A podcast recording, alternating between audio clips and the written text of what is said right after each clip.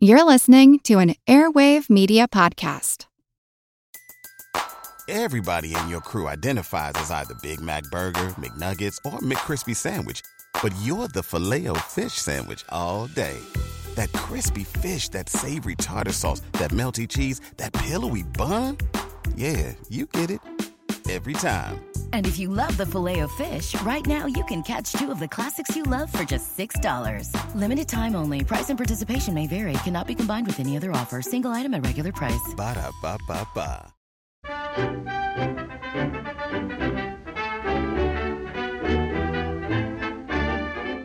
Hello and welcome along to Attaboy Clarence once again. This week we're all about Joan. Not Rivers, not Crawford, not Ovark.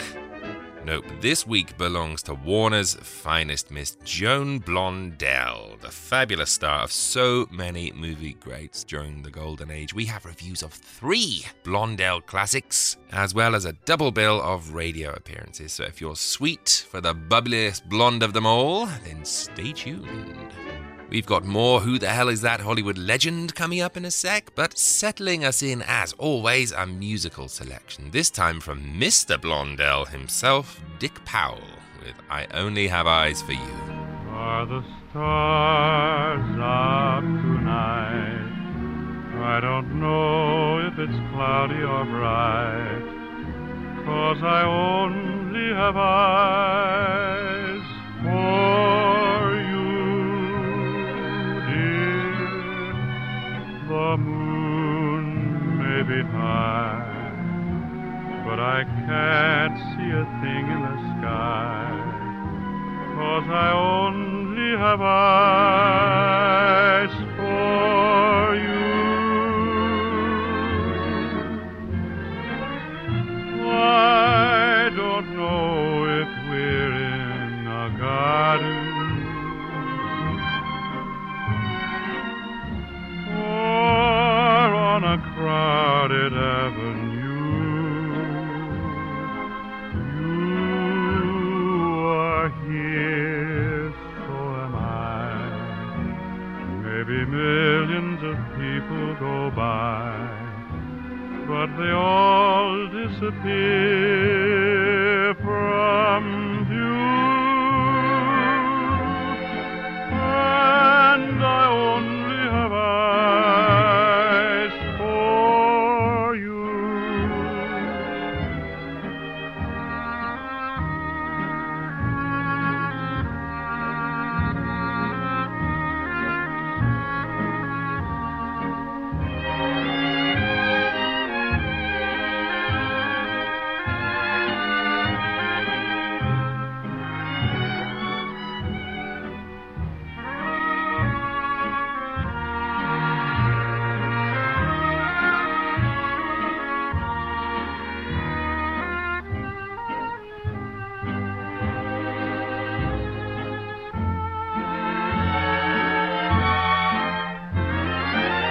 I don't know if we're in a garden or on a crowded avenue. You are here, so am I. Maybe millions of people go by but they all disappear from view. And I only have eyes for you.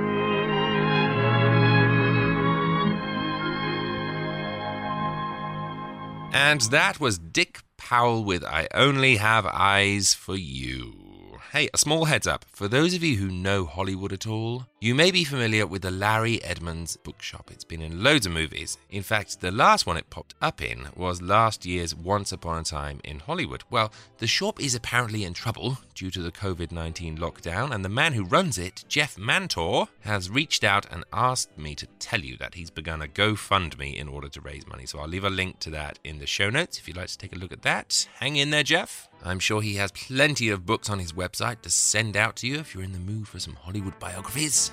Some more lockdown related news. Everyone has been asking for more movie nights where we gather together and watch classic movies together as part of the film club. Well, it's such a little slice of heaven to hang out with you fine folks that why wouldn't I do more of it? Therefore, as of this Sunday, May the 3rd, every Sunday night will be film club night for as long as the lockdown lasts. If you're a co-producer of the show, just log in at patreon.com slash attaboysecret and you'll see a post pinned to the top of the page which has a permanent invitation link inside. Click that link at 7:30 p.m. British summertime every Sunday night, and there we shall be, our gorgeous little community waiting for you to watch a movie with you.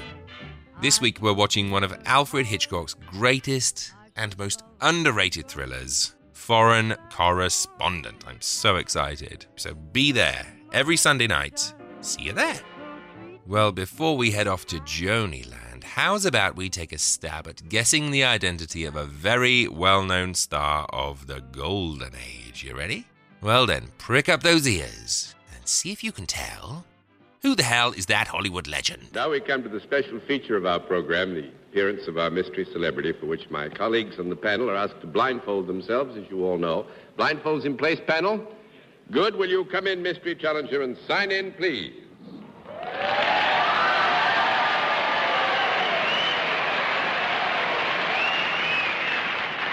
All right, panel. As you know, in the case of our mystery challenger, different form of questioning, one question at a time, in turn, moving clockwise, and let's begin with Martin Gable. Are you a woman? One down and nine to go, Miss Branson. Are you primarily known for your work in pictures? Mr. Allen. Uh, have you any connection uh, specifically with the field of comedy? Two down and eight to go, Miss Kilgallen. Have you and I ever waltzed at the Waldorf for the March of Dimes? Three down and seven to go, Mr. Gable. Have you and I ever waltzed?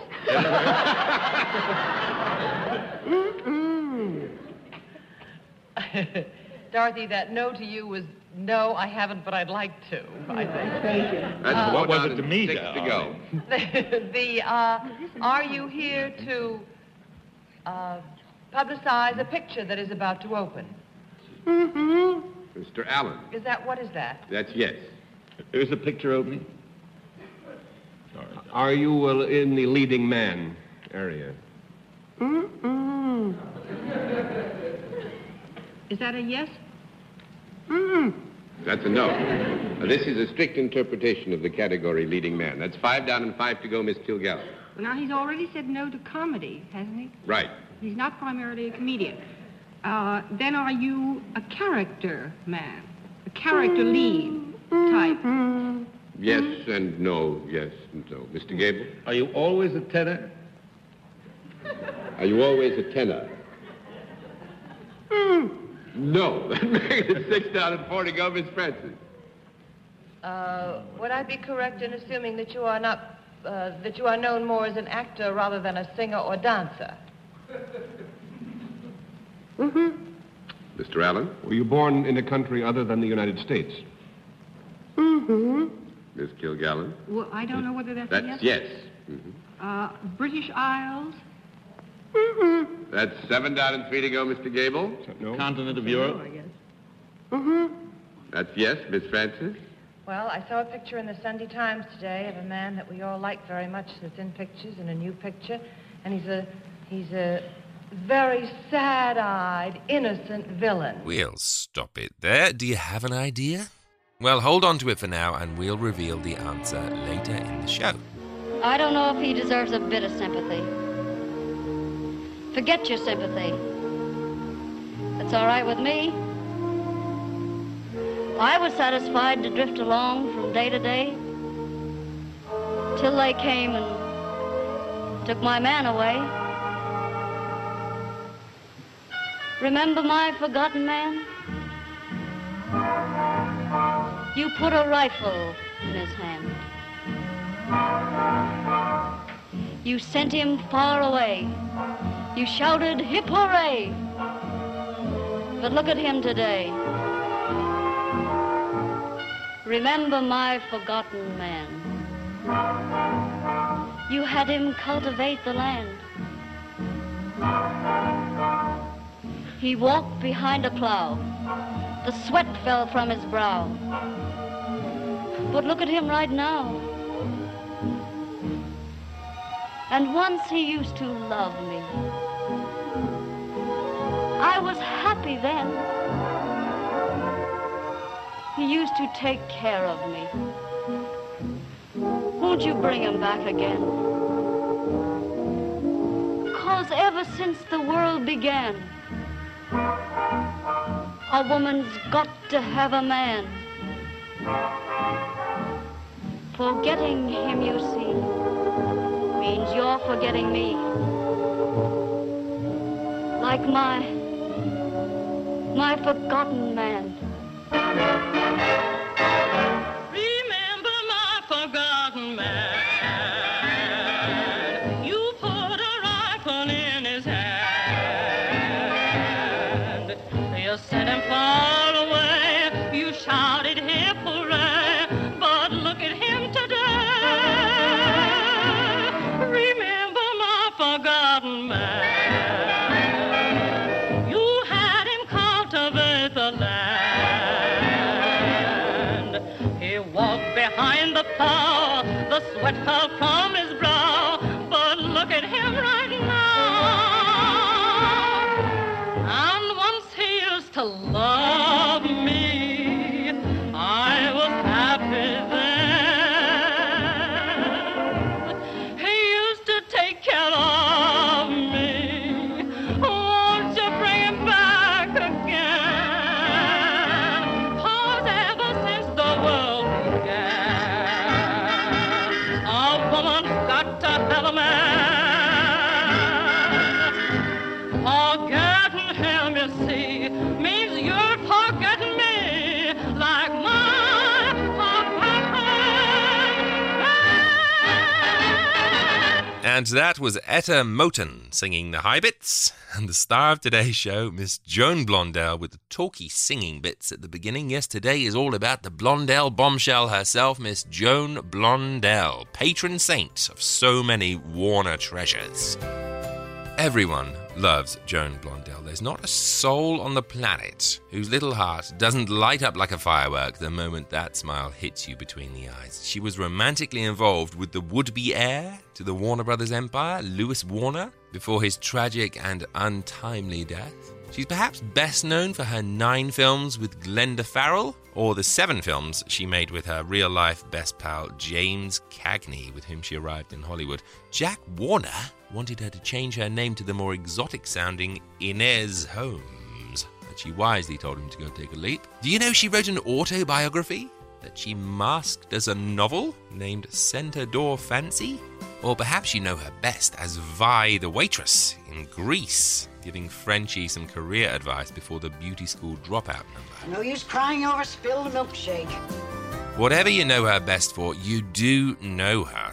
Bubbly, blonde, wisecracking queen of precode, Miss Joan Blondell is the star of today's show. First up today, one of the more entertaining Warner gangster movies and starring Joan against big hitters Edward G. Robinson, Humphrey Bogart, and Frank McHugh. This is 1936's Bullets or Ballads. You can look at that crowd out there? I'll say. Boiled shirts all over the place. How's your routine, Mary? Swell, it's in the bag. Good.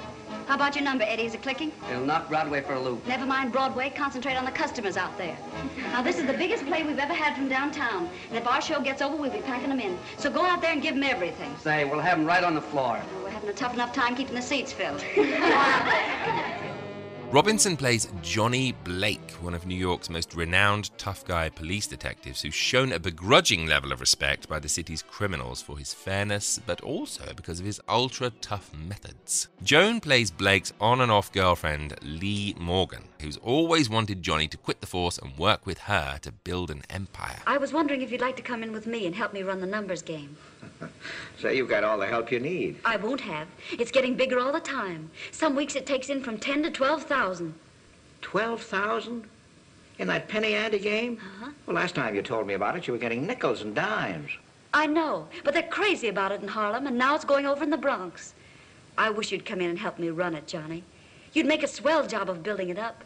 You'd make a lot of money for both of us. The chance finally comes when Johnny is booted off the force. As he's already so respected by the underworld, big time crime boss Al Kruger, played by Barton McLean, decides to recruit Johnny as his number two guy, which makes his former number two guy, Bugs Fenner, played by Bogart, quite mad indeed. Oh. Blake's the name. How about getting out of here? I asked Johnny in here. And I'm asking him out. No Bronx detective's gonna hang around this office. Listen, Fenner- Now, never mind, Al. Fenner can't forget the week he spent at the hospital after he took a swing at me. I don't think much of him either. Wonderfully entertaining film, this one, and a superb example of that bang, bang, bang style of storytelling that Warner's did so well. It's partly inspired by the real life story of notoriously brutal New York detective Johnny Broderick, and the twists and turns in the story really do ratchet up the tension. What I love most about it is its refusal to follow any kind of formula. It begins as your standard good cop against the system type story and then develops into a truly intriguing mystery with one of those gut wrenchingly tense situations at its heart. In this case, we learn quite early on that Johnny was never kicked off the force. He just pretended to be in order to infiltrate the gangs. And if he's discovered, then his life and the lives of those he loves will be snuffed out swiftly and violently. So you get this gloriously anxious game of cat and mouse at the heart of the film. How will Johnny communicate with his superiors? What if someone gives him away? And how can he keep his relationship with Blondell alive? She detests him entirely for having gone full gangster and for stealing her numbers racket, but he can't possibly tell her why. Bogart is brilliant in this. He's a complete rat, but a deadly one. You wouldn't be surprised to find out that he cut the throat of his own family, so to see him slowly stalking after the truth behind Johnny makes for some delicious knuckle gnawing tension. And Joan, of course, is just perfection in her role as the bad girl with the heart of a good girl. You want to go back in the numbers game? What are you trying to do, kid me? You started this racket. You ought to have a share in it. I suppose Mr. Blake will let me have it. He'll have nothing to say about it. I'm running things from now on. If you want the Bronx and Harlem districts, they're yours. If you need protection, you'll get it. You don't trust me. I don't trust anybody. Neither do I. We ought to work fine together. How about it? You're going to take it away from Blake? Yeah. Go ahead and take it. All in all, it's a very clever gangster movie with the addition of a superb mystery element. If you think that all the Warner gangster movies follow the same basic formula, then do check out Journey in 1936's Bullets or Ballads. Amazing stuff. On to 1932's Miss Pinkerton, a pre code mystery thriller starring Joan with George Brent. Joan stars as Nurse Adams, who's called in to take care of the ailing matriarch of a family whose son has just been shot to death. I may as well tell you, this is an unusual case. You're really working for police headquarters. Inspector Patton will introduce himself to you when you arrive. Now, there may be some excitement, nervous strain involved in it. If you don't want to go, I'll send someone else. But on the other hand, I think you're fitted to the job. If you don't mind a change from hospital routine. Mind a change? Oh, lady, if you only knew. Investigating is Sergeant Patton, played by George Brent, who teams up with Nurse Adams and dubs his unofficial assistant Miss Pinkerton after the famed detective agency, because basically she's going to be doing all the detecting. Well, what's my rank? Hello? What? My rank, my title. If I'm going to be with the police force, what am I? A female copper or a disinfected stool pigeon? Well, let's see. You're a Pinkerton. That's it.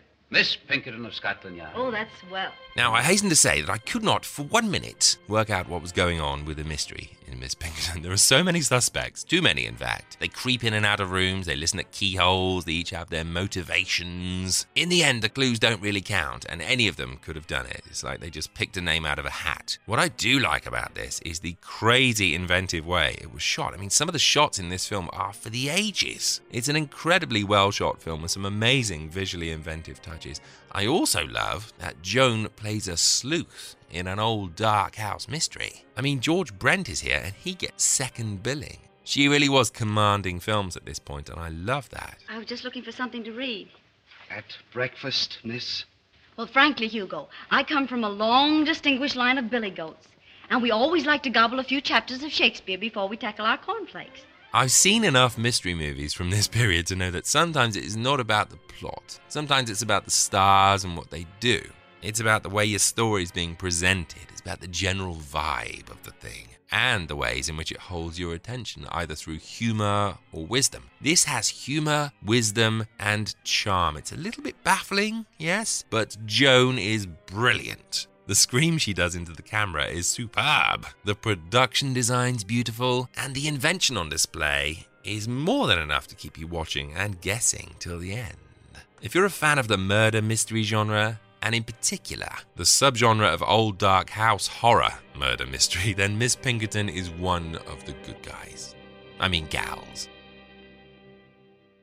Lastly, a bit of a star vehicle with Joan heading the bill. Alongside her in this definitely, definitely pre code drama is Anne Vorschach, Betty Davis, Warren William, Humphrey Bogart, Alan Jenkins, Edward Arnold, Glenda Farrell, so pretty much everyone who ever worked at Warner Brothers. And you can see why Warner's through the kitchen sink at this thing. It's one of those stories that definitely lodges itself in your brain and refuses to leave. It has everything coming of age, crime, love, betrayal, drug addicts, gamblers, gangsters, kidnappers, and probably the most shocking ending of all the Warner crime movies. This is, of course, 1932's Three on a Match. Three on a match. What's the difference? Will there be anything else? If there is, don't tell me about it.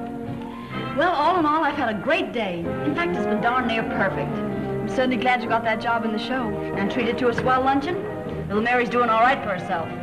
I sincerely envy both of you. Now look who's talking, will you? Did you get a flash of that 50-foot kitty car outside with the Russian Grand Duke for a chauffeur? I wish I could get as big a kick out of it as you got out of this luncheon. Must be a grand feeling to have everything you want.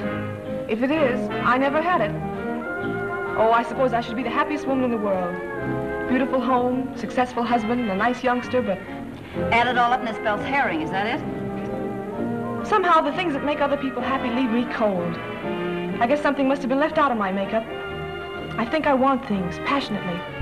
We follow the lives and fortunes of three girls Mary, played by Joan Blondell, Vivian, played by Anne Vorschach, and Ruth, played by Betty Davis, as they go from childhood to adulthood, falling in and out of love and luck along the way.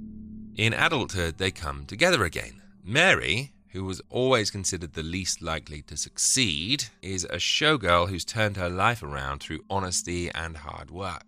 Ruth is a meek stenographer who's never really strayed off the straight and narrow. Vivian, who was always the most judgmental when they were kids, has married Robert Kirkwood, played by Warren William, a hotshot New York lawyer with whom she has a young son, Robert Jr. Just what is it, Vivian? I know you're asleep with your eyes open. What do you mean? Why do you avoid me? Have I done anything to offend you? No, it isn't you. I don't know what it is. I just seem fed up with everything. I've noticed that, but I thought it was just a mood that would pass.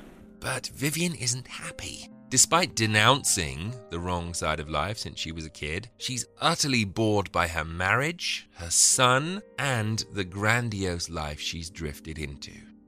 It's then that she meets lowlife hoodlum Michael, played by Lyle Talbot. You don't know what life is. But I suppose you could show me. I never met a man yet who didn't ask to try. Yeah, well, listen. Keep on stalling and backing away, and then someday they'll quit asking you. Oh, I'm getting too old. Is that it? Oh, darling. I didn't say that. Why, to me, you're the most marvelous girl in the world. Deciding to follow her heart instead of her head, Vivian takes Robert Jr. and embarks on a hedonistic lifestyle of drink and drugs, shabbily shuffling from tenement block to hotel room, from party to drug den, from one form of substance abuse to the next, dragging her little boy behind her. It doesn't make any difference what you do, but I think it's kind of unfair to expose the kid to this kind of business. And what would you suggest? Let me take him. We can get Ruth or someone like that to take care of him. Ruth has a sister, a widow, and a baby at the house. They can take care of the two. And they're nice, respectable people. Oh, they're respectable, are they? Well, that would be a change, wouldn't it? Robert is, of course, frantic about losing his young son and mounts a citywide search for him. But even as he rides into the rescue, Vivian and her little boy have been noticed by one of the city's most powerful gangsters, Ace, played by Edward Arnold, who decides to exploit this rundown former society queen and her young son in order to make a fortune. What do you want here? Ace happened to be listening in on the radio. Radio? Yeah, he likes those shortwave police calls. They give him ideas. I don't understand. You'll find out. There's a lot more in this deal than 2,000 bucks. Ace figures we might as well all cut in. Say, you got a nerve busting into my flat like this? Get out! Go on, get in that room and shut up. You mustn't hurt my mama. Okay, I'll bear that in mind. And I won't go any further in terms of plot. Despite what you might be thinking about where the story's going, you will be wrong. Now, I've seen a lot of pre code movies, an awful lot of them. And half the time, I think that just because they were made before 1934, they're kind of branded with this illicit tag. They were made during the pre code era, therefore, they must be a little bit more savage than most. That's not true all the time. Usually, they're a little bit more liberated than most, but not that scandalous. There are exceptions. Babyface is an absolute riot, for example. Safe in Hell definitely takes some risks. Night Nurse, The Divorcee, they all feel like very different films to the others, and Three on a Match is definitely in that category too. Now, if you've seen Three on a Match, you will most certainly remember the ending. I remember the first time I saw it, kind of wondering what all the fuss was about, and then you hit the halfway mark and it turns from this rather well plotted melodrama into a spiraling nightmare of abuse and violence. The whole sinking into drug addiction element is very squalid, and the brutality of the crime story and the sight of the little boy staggering around the drug den looking for food is tremendously upsetting. It's Robert Jr.'s plight, more than any other characters, that really turn this film into an almost horror story. The scene where the gangsters are arguing over who's going to shoot him is bad enough, but the sight of Vivian being the worst mother on earth is equally as tough. Mommy, I'm hungry. Here's Mama's little honey bunch hungry. Here, have some of those. I don't like those anymore. Can I have bread and milk? The ending, though, I have to say, is one of those gut punch moments that could only have happened in pre code cinema. The power of it will stun you and its effects are felt long after the film finishes, moments later. You're left with this half redemption, half disgust, and all you want to do is shower that crawling terror away from your skin. As a drama, it's a really impressive piece of work. Everyone is outstanding in it. Anne Vorschach is superb, I have to say, and she's matched only by Joan Blondell. Three on a match really was Warner Brothers firing on all cylinders and putting their crime sensibilities to work and telling a quite affecting story. If you haven't seen it before, prepare to be winded.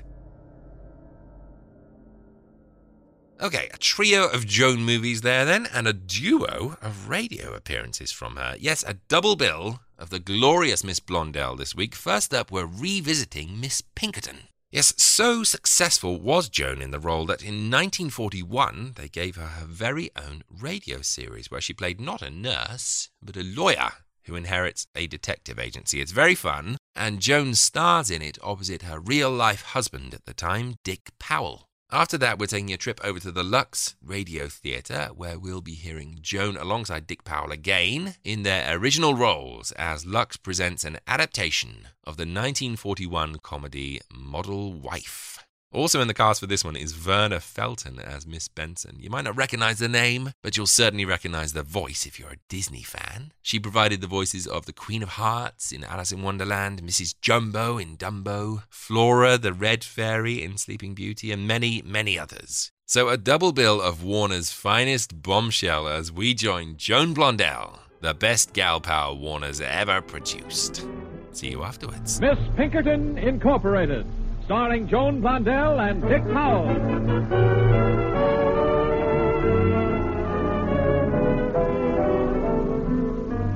We present the first in a new series of half hour comedy detective dramas, complete in each episode, yet featuring the same principal characters in situations of adventure, thrills, and romance.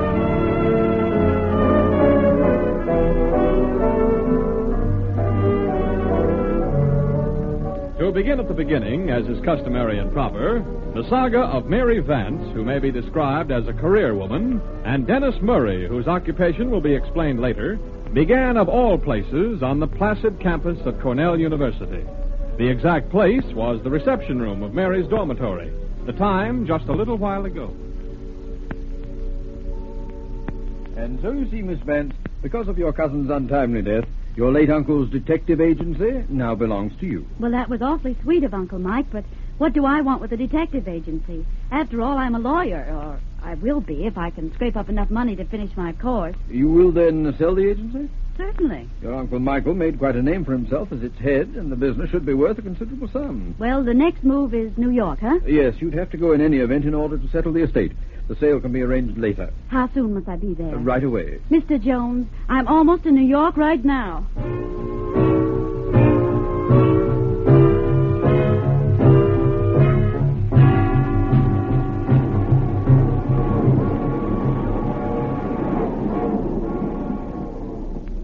I beg your pardon. Is the seat taken? I don't see anyone- anyone in it. May I sit down? As long as you paid your fare, I don't see why not. You don't mind if I sit on your books and magazines? Oh, I'm sorry, I forgot. There you are. Thank you. No, I see you're reading the case of the missing thumb. Like it? Why, did you write it? Oh, no, no, no. Just read it myself a few weeks ago. How nice. Well, it's not a bad mystery, but it falls off toward the end, don't you think? I don't know. I haven't gotten that far. Want to know who done it? No, I don't want to know who done it. I just want to read my newspaper in peace. Do you mind? Oh, no, no, no, no, no. Uh, how's Superman doing today? Here. See for yourself. Thanks. You're welcome. Oh, that's Superman. What a president he'd make. Oh, my. Uh, these streamlined trains are certainly quiet, aren't they, huh? I uh, said these new trains are not at all noisy, are they? No, and I wish I could say the same for you.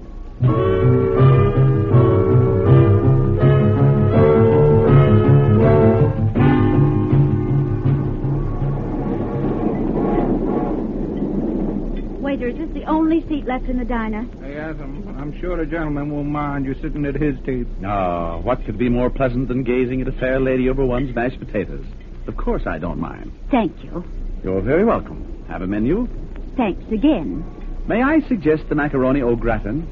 It'll take the wrinkles out of your tummy and put 'em under your chin. Waiter, I'll dine when the car is less crowded. But, ma'am- Besides, I'm allergic to drafts, and there's certainly a big one blowing through the car right now.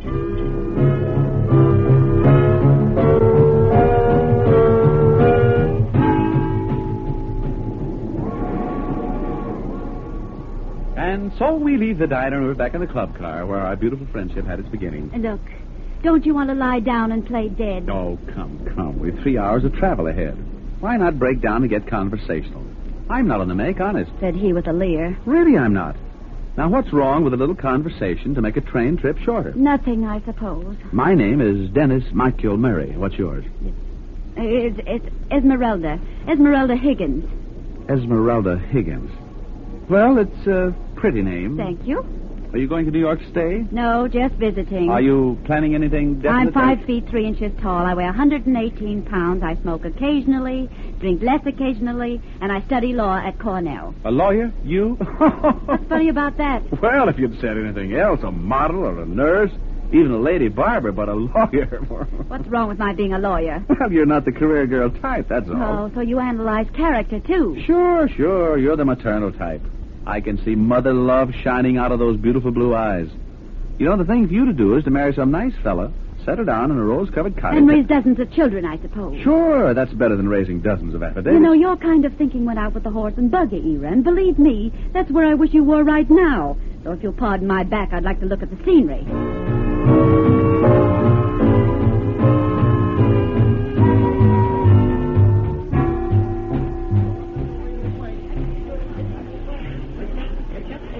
Well, Miss Higgins, we've come to the end of our journey.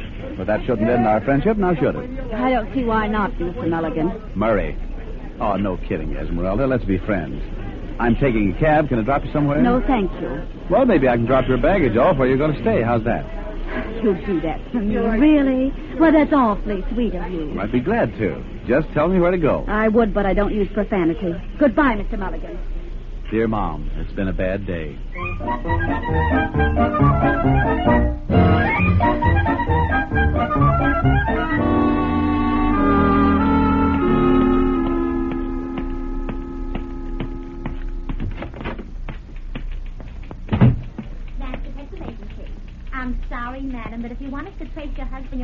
office and make the usual arrangements.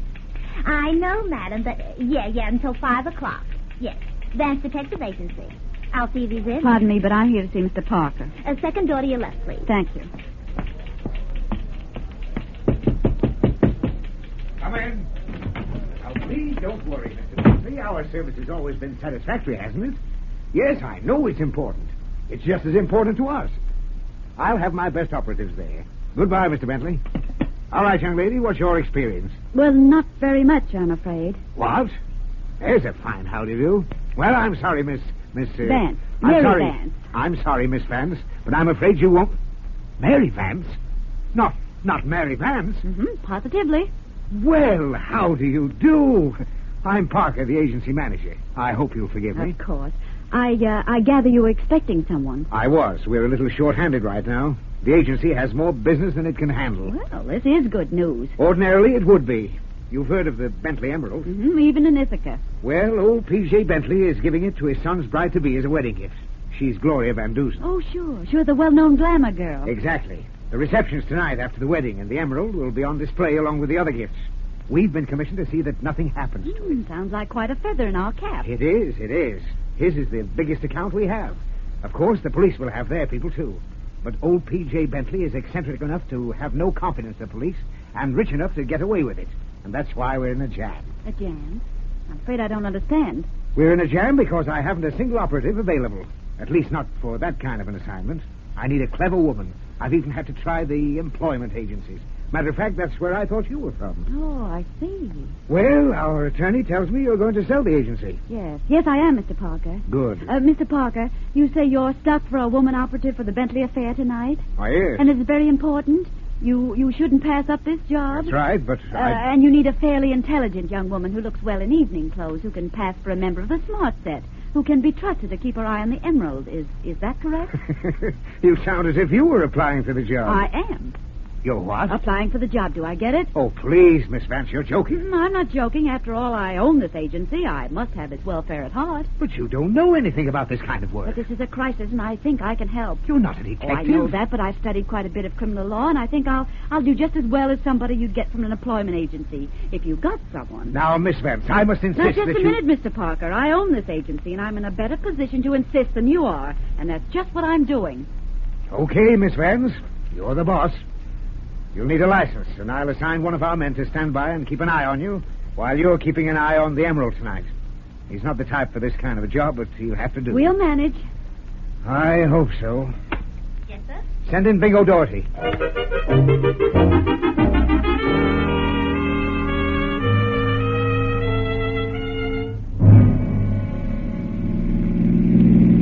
Gee, Miss Vance, them newspaper guys said they give you a big play this afternoon, didn't they? Uh, uh, when you got your license, I mean. Yes, Bingo. I never saw so much gallantry in one place before. Murder, murder. They sure went to town. Too bad all that ballyhoo's going to be wasted. Yes.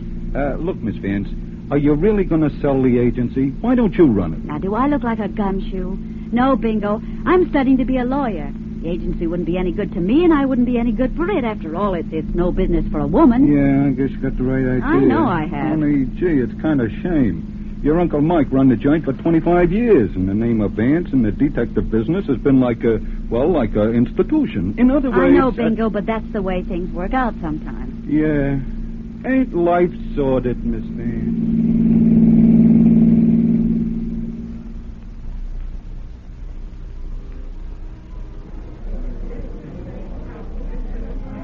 Well, Bingo, this is probably the most expensive wedding reception of the decade. Yeah, gee. There's enough champagne here in this joint to float a To battleship. say the least. Hey, Bingo, you know what I think? I think we ought to separate, mingle with the guests, perhaps.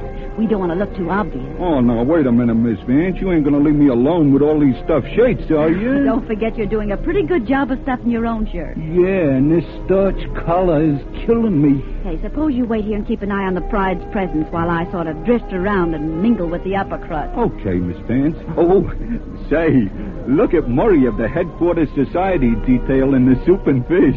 Ain't he got the savoir faire? Who? Over there by the pillar, the good-looking guy. What? I know that man. I met him on the train. Is he a policeman? Detective sergeant and a good one, too. Well, well, well. Pardon me, Bingo, and don't forget your own savoir faire. Huh? Oh, oh, oh, sure. Gee, if the guys at Barney's Bar could get a gander at me now, they'd swear I was getting uh, class conscious. Hmm, murder, murder.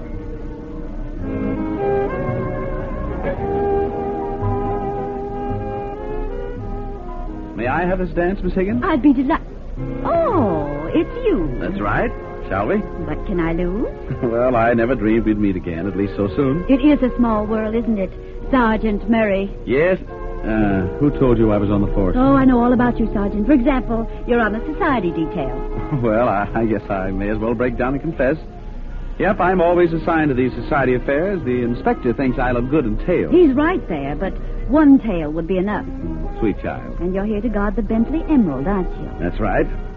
Hey, what do you know about the emerald? I also know that Mr. Bentley thinks the police force are incompetent and immaterial. Oh, he does, huh? Now, Sergeant, don't stop dancing. People are looking at Well, let him look. And how is it that you're so familiar with Mr. Bentley's opinions, Miss Higgins? Oh, not Higgins. Vance. Mary Vance. You see, Mr. Bentley hired me to keep an eye on the emerald. In person.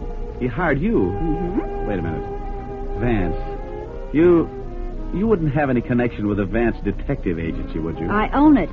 You? Woo, from mouthpiece to gumshoe in 48 hours. Oh, lady, you change careers more often than I do shirts. What's wrong with my being a private detective? Now, now, don't stop dancing, Miss Pinkerton. I mean, Miss Vance. People are looking. Really, Sergeant, I think you're afraid of a little competition. Oh, sure, sure. I'm afraid to pieces, but not of competition. Now, look, Esmeralda. The name is Mary. All right, all right, Mary. Now, kidding on the square. Go back to your law books, but fast. Oh, now you think the law is good is a good career for a woman. Well, it's better than the racket you're getting into. Crime isn't romantic. It's it's ugly and sordid. It's rotten. Is that all, Sergeant Murray? No, that's not all. You get yourself all mixed up with some really bad boys, and your pretty head won't be worth a nickel. Now take a guy's advice and go back to school like a good little girl. Would it be too much of a strain for you to mind your own business? Okay, okay. Let's dance. People are looking. Well, that's better. Don't holler when you get hurt. I won't. And don't you pout if I make you look bad. It's a deal. Incidentally, now that you're a working detective, you might as well know the kind of playmate you're taking on. What do you mean? You see that man near the French window? You mean that tall, distinguished looking man with the gray hair? Yep. That tall, distinguished looking man is Silk Jennings, one of our better jewel thieves. No. Yes, he usually works the European pleasure spas, but the war killed that. And that man in the corner He there. reminds me of my English professor. Well, he's none other than High Pockets Harry Miller, also a dealer in hot ice. You mean they're criminals? Yep. They're probably after the emerald. Wouldn't be a bit surprised, Well, then why don't you arrest them or something? because I haven't a thing on them yet.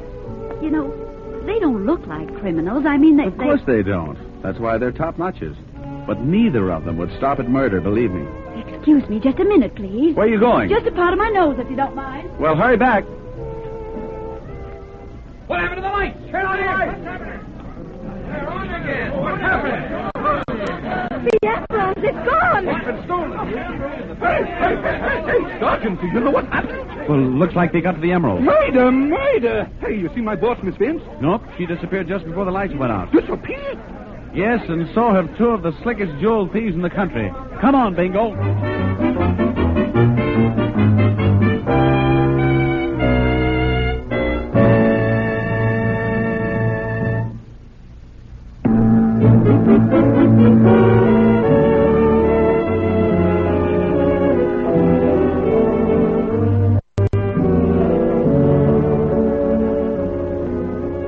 Only a minute has passed since the theft of the famous Bentley Emerald, and the vast ballroom is the scene of excitement and confusion. No one, however, knows of the disappearance of Mary Vance and the two uninvited but nonetheless to be reckoned with gentlemen from the underworld. That is, no one but Detective Sergeant Dennis Murray and the redoubtable Bingo Dorothy. Well, Bingo, did you talk to the gateman? Yeah, I conversed with him. Did he see anything? Plenty.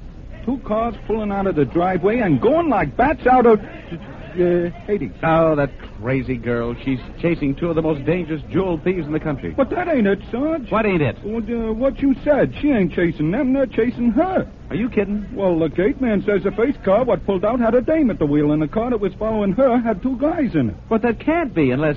Unless, Unless. unless what, Sarge? Bingo. You don't think Mary would swipe that piece of green glass, do you? Hey, if I thought you meant Oh. that, I'd load a boom on you. Okay, okay, let's go. Where? Well, after that nitwit boss of yours. Get my car, Bingo.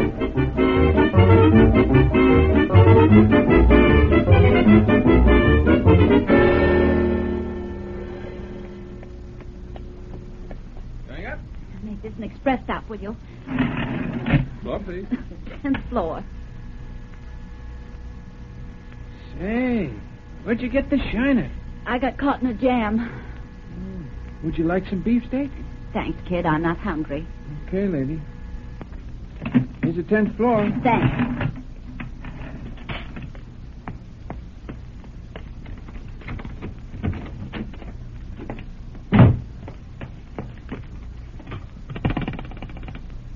Clerk, this is Miss Vance in 1005. I'm not home to anyone, understand? Anyone at all.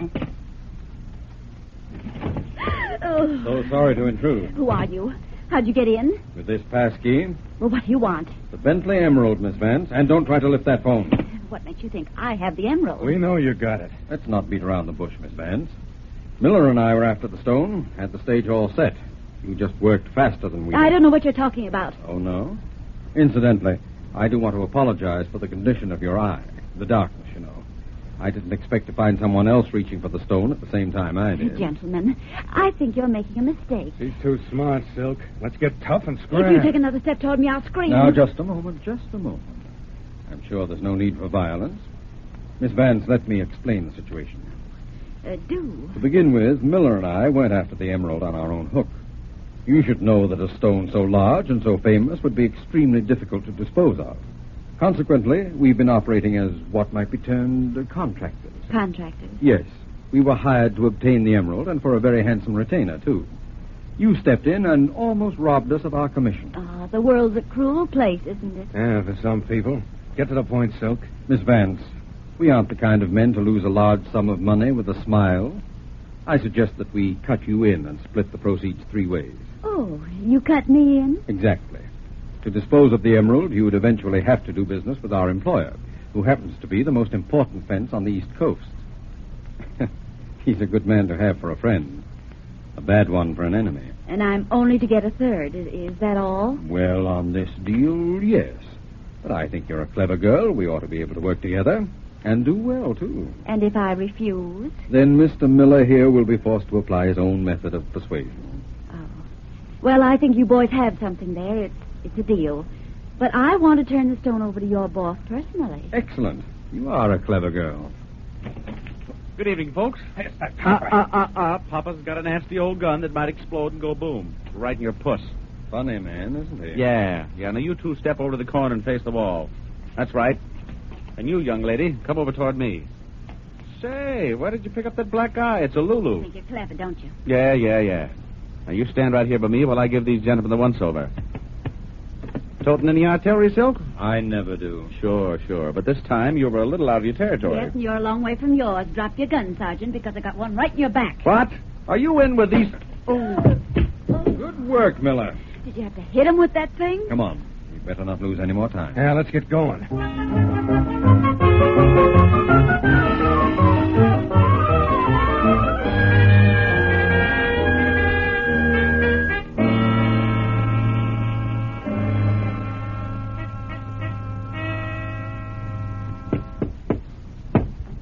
Who is it? Denning. Just a moment. Ah, gentlemen, come in. Thanks, Mr. Latour. And who is your charming companion? We'll tell you about that in a minute. Tell me first, did you get the stone? In a roundabout way. Yes, you see, Miss Vance here beat us to the emerald, but we were able to persuade her to join forces with us. At no additional expense to you, I might add. Excellent. Oh, she's a very clever girl, Latour.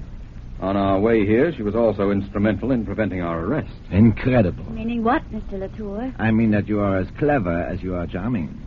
Where is the emerald? Miss Vance has had it. Miss Vance? Of course. There you are.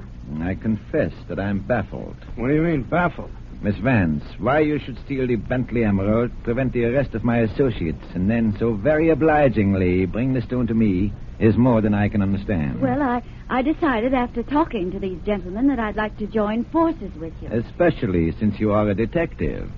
She's a detective. Why, certainly, you idiots. Don't you read the newspapers? There's her picture, the story that goes with it. She's taken over the Vance agency. Hey, what a nervy dame. Well, uh, anyway, we've got the emerald. Yes.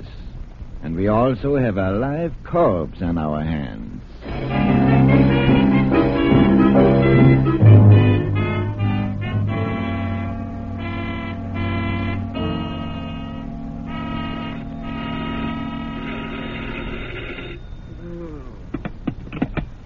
Yes. Oh, Sarge? Bingo, where are you? I was down in the lobby keeping my eyes peeled, like you said, when I seen Miss Vance and them two guys come out. So I figure I better follow 'em. And guess where they went? They went in the back door of Latour's. You know, that high-class jewelry store on Fifth Avenue. Well, I'll be... Bingo. You stay right where you are till I get there, and don't let anybody in or out. And don't go in yourself, you get it? Ah, darn that crazy girl. Guinea Police Headquarters.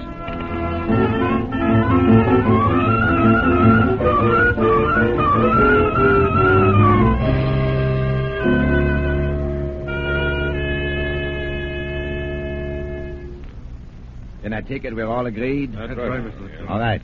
We leave immediately for my cottage in Maine. It's right on the ocean, you know. By the time Miss Vance's body is washed in, she'll be unrecognizable. Now, wait a minute. You know, murder's a serious business. Ah, but at this stage of the game, so is exposure. I'm sorry we have to do this. Truly, I am. Come on, let's get going. Yes, we can leave by the street door. It's late and no one will see us. We'd better gag her anyway. Good idea. Take care of it, Miller. Right. Hey, hey, that's the cops. Come on. This way. Not the girl. We're caught with her, we're dead. I know. Wait. We put her in the vault. She'll suffocate. We can dispose of her body later.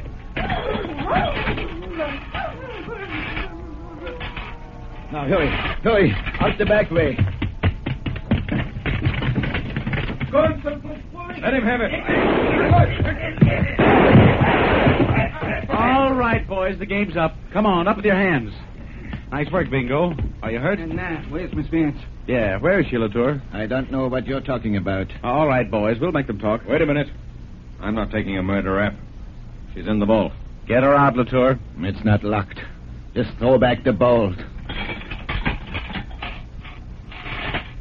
Well, well, well. Look at little Miss Pinkerton. Come on, out you go. Think you're smart, don't you? That's what I get for saving your life. Get back in the safe. Oh, all right. Noonan, you, Noonan, you can take these gentlemen down to the station now. All right, Sarge. Come on, get along. Come on. Now, when and where did you get that shiner, Miss Gumshoe? Well, I took the emerald And why, if I may be so bold, did you snitch Exhibit A? because it was the only thing I could do. I saw this high pockets individual getting ready to turn off the lights. I had to act quick. I grabbed the emerald first. And? And, well, I got the black eye in the tussle with Jennings, and, and then I got scared and I ran. I, I don't know why. I got into my car and they followed me. Why did you stick a gun in my back and get me knocked out? Oh, that. Yes, yes, that. Well, I found out that they were only part of a ring. The tour was the big shot, the master fence. That was even bigger than the emerald itself. I had to follow through, and, and then and then you got in the way. Uh huh. And you might add, it was a mighty good thing for you that I got back in your way. Well, thank you kindly, Sergeant. No, you're welcome. You're welcome. Now let me tell you something, little Miss Muffet. All you did tonight was to mess up the sweetest little trap ever set by the police department of this great city. Ah, uh don't be a poor sport, Sergeant Murray. Believe me, I'm not. We've been trying to find the identity of the man above Jennings and Miller for a long time, so tonight we set a trap. Trap. Yes, but the wrong mouse nibbled the cheese. Why do you think I gave Jennings and Miller so much rope? It's because I wanted them to steal the emerald. You wanted them to steal the emerald. Sure, it was a fake. A fake? You mean I took a chance on my life for an imitation emerald? That's right. You don't think we'd bait a trap with a real article? We arranged the whole thing with Mr. Bentley and the insurance company. Well, of all the things. Uh-oh, uh, here comes the press. Hi, boys. Hi, Sarge. Hey, isn't that Mary Vance? Hi, Mary. Greetings, gentlemen. Hey, by the looks of that shiner, Miss Vance has been a busy little girl. Come on, Mary, spill it. What happened? Hold Now, uh, oh, now, just a minute, boys. Sabotage, will you, Sarge? Come on over here, Miss Vance, and tell us all about it. Well, how do you like that? It looks like Miss Vance is getting all the play, huh, Sarge? yeah, so it does. Well, that's life, Sarge. In other words... In other words, a guy named Murray is a first class. Ah, Uh, ah, ah, Sarge. Temper, temper. uh. I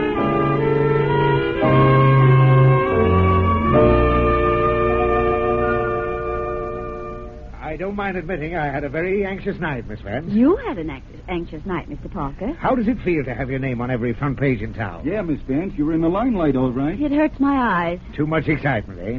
Well, you can relax now. After last night's business, you'll have no trouble at all getting some good offers for the agency. Mm-hmm. Come in. Ah, am I intruding? Not at all, Sergeant. Good. I'd like to take you to lunch. Really? As a tribute to my ability? Frankly, no. As a tribute to your luck. Stop kidding yourself, Mary. You're not a detective. You never will be. That's not what the newspapers think. Yeah? Well, if I hadn't been around, the only newspaper headline you'd rate today would have been an obituary. Sour grapes. I uh, hear you're going to sell the agency. What?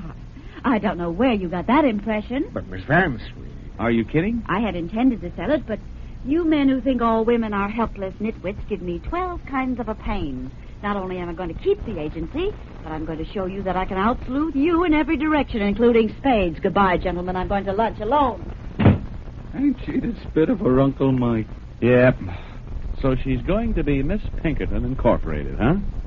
Well, one of these days she's going to poke that pretty nose of hers into something and get it caught. And I won't be around to unhook it. Or uh, will I?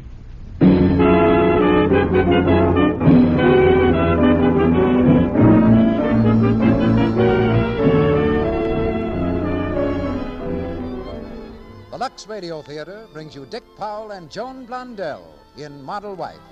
Ladies and gentlemen, your producer, Mr. Cecil B. DeMille.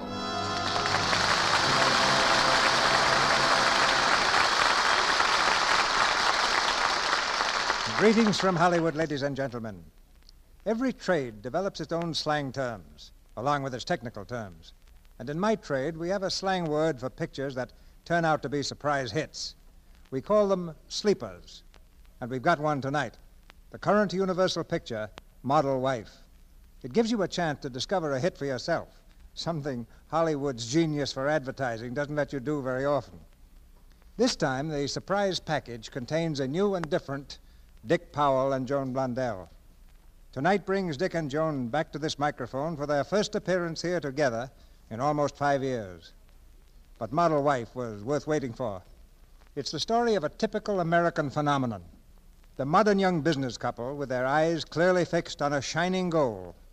They hope that someday, and the sooner the better, they can raise a family. But in the meantime, their good humored contest with the big city is a very real part of the American epic. Every husband, and I suppose every prospective husband too, will have his own definition of what constitutes a model wife.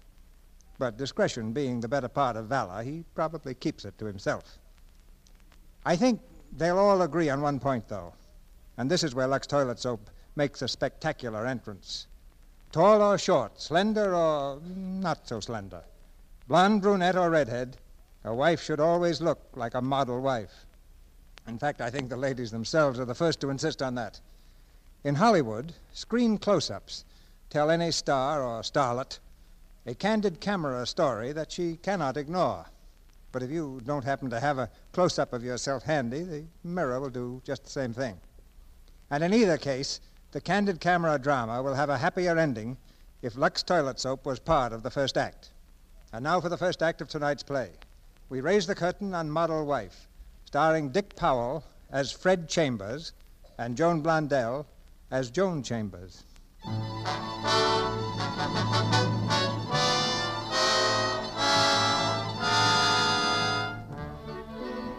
On New York's Fifth Avenue, an imposing storefront bears the imposing name J.J. Benson, Couturier.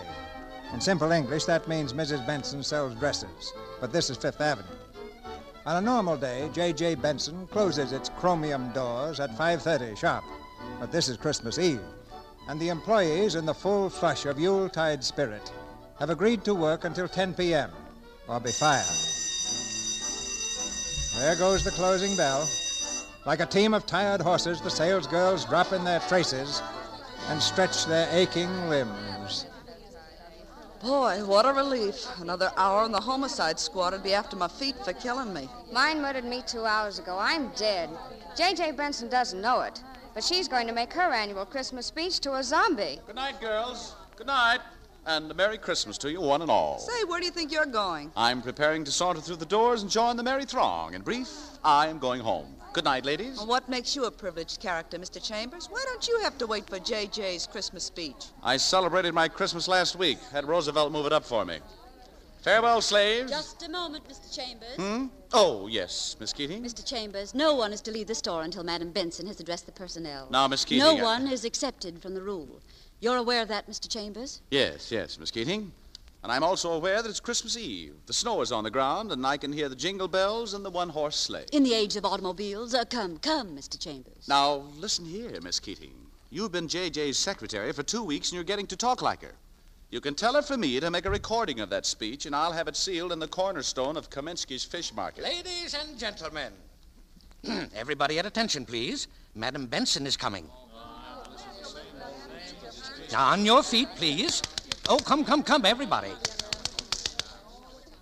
My dear fellow workers, I shall not bore you. Mr. Everett, that happens to be my speech. Oh, oh, I'm sorry, Madam Benson. A, a slip of the tongue. Uh, may I introduce your beloved employer? Hold your hats, kids. Here we go. My dear fellow workers, ladies and gentlemen, I shall not bore you with a My lengthy dear oration. fellow workers, ladies and gentlemen, I shall not bore you with a lengthy oration. My remarks, as on previous years, will be short and to the point. First, last, and always, I believe in hard First, last, and always, I believe in hard work. work. Morning, and night, asleep and awake, we must perform our duties like good Morning soldiers. and night, asleep and awake, we must perform our duties like good soldiers. Let us be inspired by. Miss Manahan. Yes, ma'am? Miss Manahan, you were discharged this morning. What are you doing here? I was just wishing everybody a Merry Christmas. I've worked with these girls five years. Three years as a married woman, distinctly against my rules. I can't afford to employ persons doing two jobs, mine and her husband's. You're no longer an employee. I'm sorry. Ladies and gentlemen, let us be inspired now by the pride of knowing that our creations are worn by America's best dressed women. May we all continue to work in harmony, and my sincere wishes for a Merry Christmas. and, and an industrious New Year.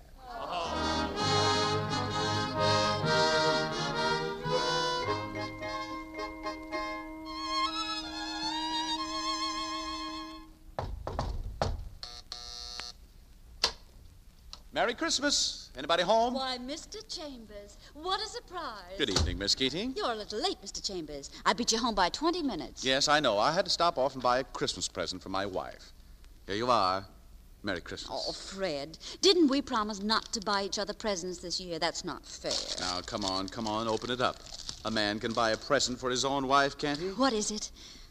Oh, oh, Fred, a bank. A stork bank. Oh, a stork. He's beautiful. Sure, sure. He sings, too. All you do is put a coin in his mouth. Watch. Hmm. All that noise for a penny? Oh, yeah, that reminds me. I won 30 cents today in a crap game. Maybe our luck's changing. I had my own dice. Shame on you. But the stork won't object. Hand it over. Well, will you get a load of that voice? I asked him to give me a soprano. He's got a voice like a train announcer. The neighbors will know how we stand to a Well, dime. is it any disgrace to save for a baby? Why, darling, at this rate, it'll be no time before we can afford to have little Josephine. Joseph. Please, darling, if you have any influence at all, Joseph. Josephine? Joseph! Josephine. You wouldn't settle for twins, would you? Not at the present prices. Oh, I'm tired. Oh, Fred, the mailman. Uh oh. I have a feeling it's from your Uncle George. Why, Uncle George? Because the feeling I have is a sinking one. Doesn't deliver.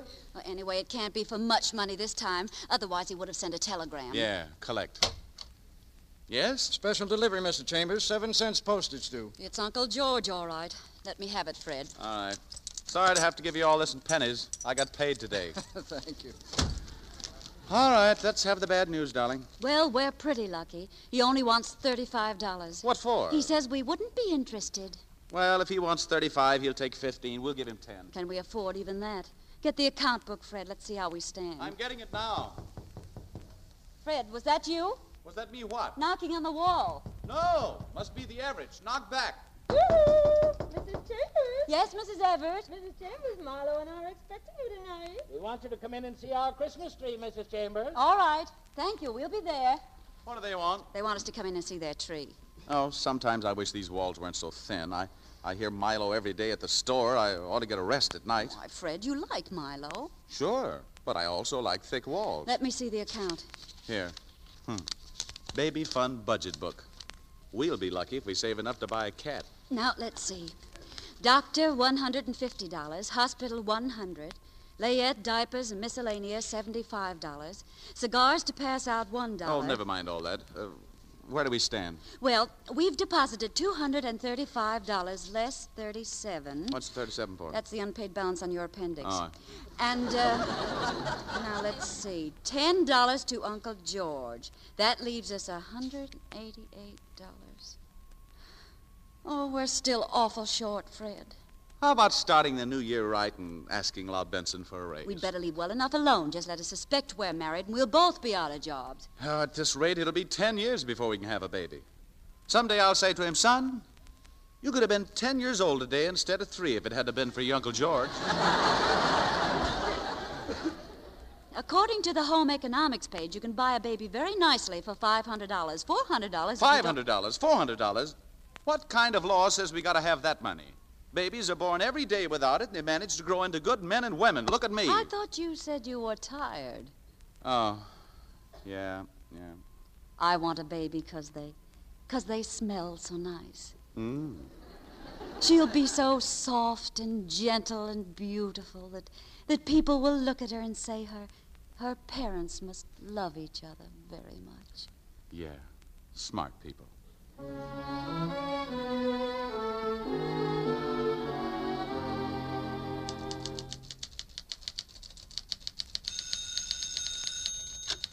Madam Benson's office. Yes? Oh, at 4.30. Thank you, Mr. Carmichael.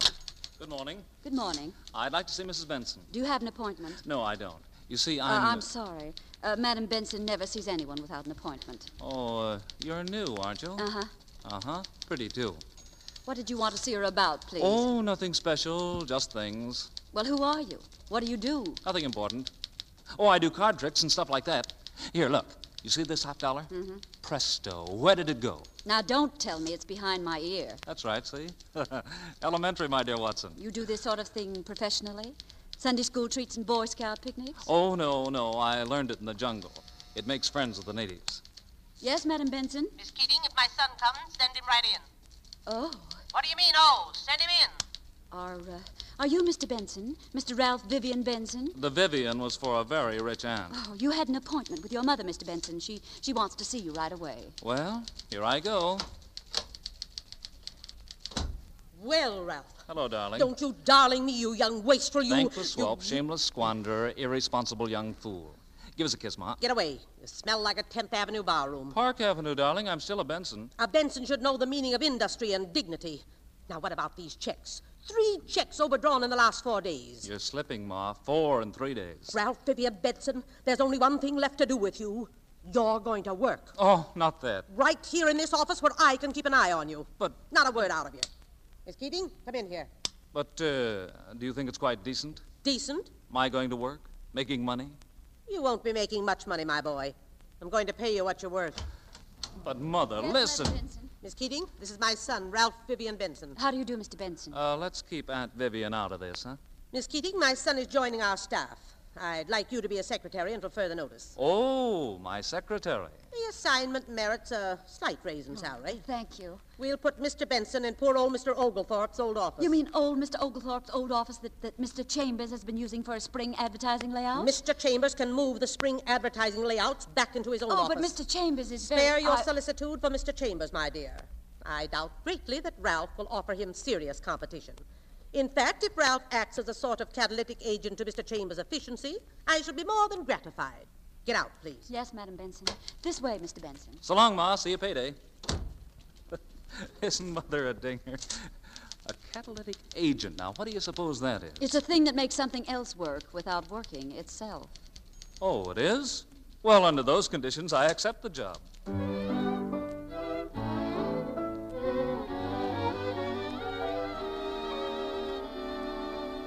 Fred, Fred, I'm home. Where are you? I'm in the kitchen. What are you doing? Whipping up a souffle. Oh, I ahead. Give up. I give up. I didn't mind when they fell down the first time. I didn't mind the second. But now I give up. Oh, darling, give me that apron. Say, what's burning? I am. Once, just once these last few weeks, you might get home on time. Oh, Please, darling, don't scold. Just before Mr. Benson left, he asked me to call his tailor about a ski suit. The line was busy for an hour. I almost went mad. Of course, Mr. Benson's rompers are more important than my dinner. Oh, Fred, please. What went wrong today? Come on now. You can't fool Ma. What happened? Ah, if your husband were half a man, he'd quit his job. JJ? Yeah. I walked in this afternoon, gave the old, the old shrew an idea worth at least a hundred thousand a year. What was it? Well, I wanted her to sell perfume with her clothes. I had a whole campaign mapped out. Wear perfume to match your dress or gown. Idly, she asked me if I thought her customers smell badly. Don't tell me you said they smelled of high heaven or something and got yourself fired. I couldn't even get past the first sentence. She mumbled something about my having too many ideas, not enough good ones, and walked out. Oh, The pompous old bustle. Darling, it's a wonderful idea, and I'm proud of you, and someday she'll yep, see. someday, sure. Fred, what's this on the table? Hmm? No, it's a letter. Letter for me, why don't you tell me? Oh. It's from Uncle George. But be strong, tear it up. If you never know what's in it, we save at least ten bucks and your conscience won't hurt you. Ah, you're probably right. But do you realize what you're asking of a woman? All right, but you'll regret it. Hey, what's that? Look, look, you homespun philosopher. It's a check for 25 bucks. Uncle George is starting to pay off. Holy flying fishes! The dead shall walk again. $25 for the baby fund that would have been gone if I listened to you. Uh, uh, there's the door. Well, I'll get it. 25 bucks for Joseph. Wow. Yes? Telegram for Mrs. Chambers. Fred, it's a telegram. Shall I tear it up? Hmm, Not until you pay for it, lady. It's collect. What?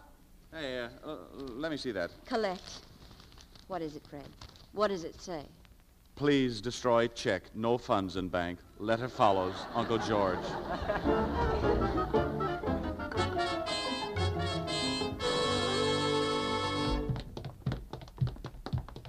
Hurry up, Fred. It's almost half past eight. My shoelace is untied. Oh, well, you can finish dressing in the subway. We're 12 minutes late now. Hey, wait, now wait. There's something on the floor there with the mailbox.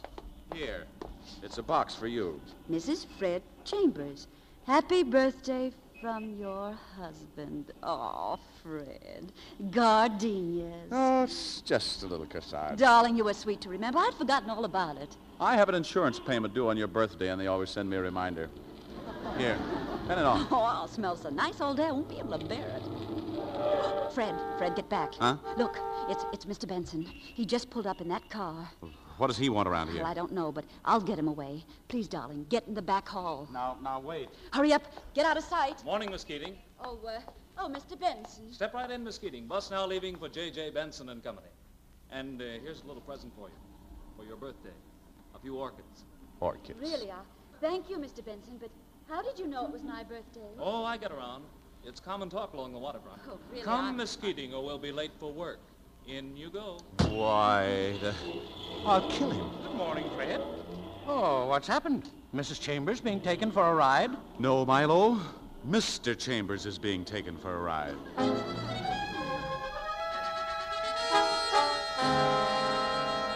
Well, it's about time you got in, Ralph. Morning, Mother. You look beautiful. Oh. Never mind that. Listen to this wire. We'll cancel all orders unless shipments made this week. Arriving LaGuardia Airport today, Irene Wells. Well, say something. Ralph, you took the orders yourself, didn't you? Of course. Uh, uh, didn't I, Miss Keating? Oh, yes, Madam Benson, on April the 6th. But shipments must have been delayed. Delayed. Well, there's nothing to do now but undo the harm. Ralph, you'll take Irene Wells to dinner in the theater. Spare nothing. Well, I. Uh, And but, uh, be careful of Miss Wells, Ralph. She's an ex Follies girl who found she could make more money in dresses. uh, Mother, I don't think Irene Wells is my job. Not your job. You've been sitting around here doing nothing. Oh, no, Mother. Thinking, thinking. Thinking what? Well, uh, ideas. What ideas? When did you ever get an idea? Well, uh, uh, Miss Keating, you have it all in your book, haven't you? My uh, uh, ideas? In my book? I don't think. Oh. Oh, yes. You mean you mean the idea about the perfume bar? Perfume bar? What perfume? Uh, w- well, you said it would definitely pay Benson and Company to sell perfume to match each gown. With crinolines, for instance, you'd sell lilac. With sport clothes, heather. Uh, Hmm. you also suggested special perfumes for special creations. For instance, with our gown moonlight, jasmine. With our yachting costume, uh, a triple extract of water lilies. Sure, sure, that's right. And with a nightgown, new mown hay. You got it, Mother?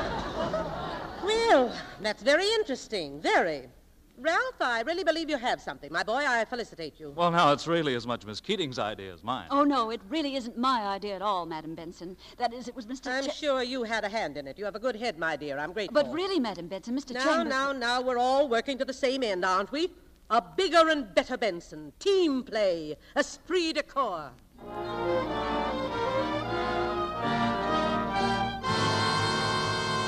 Mr. Benson, it's getting awfully late. Do you mind if I leave now? In a moment. Now, let's see. Uh, where was I? You were dictating, and shall be here to... Oh, yes, and uh, shall be here to serve you. Uh, Mr. Benson's office. Miss Keating speaking. Listen, what's going on in there? It's almost 6.30.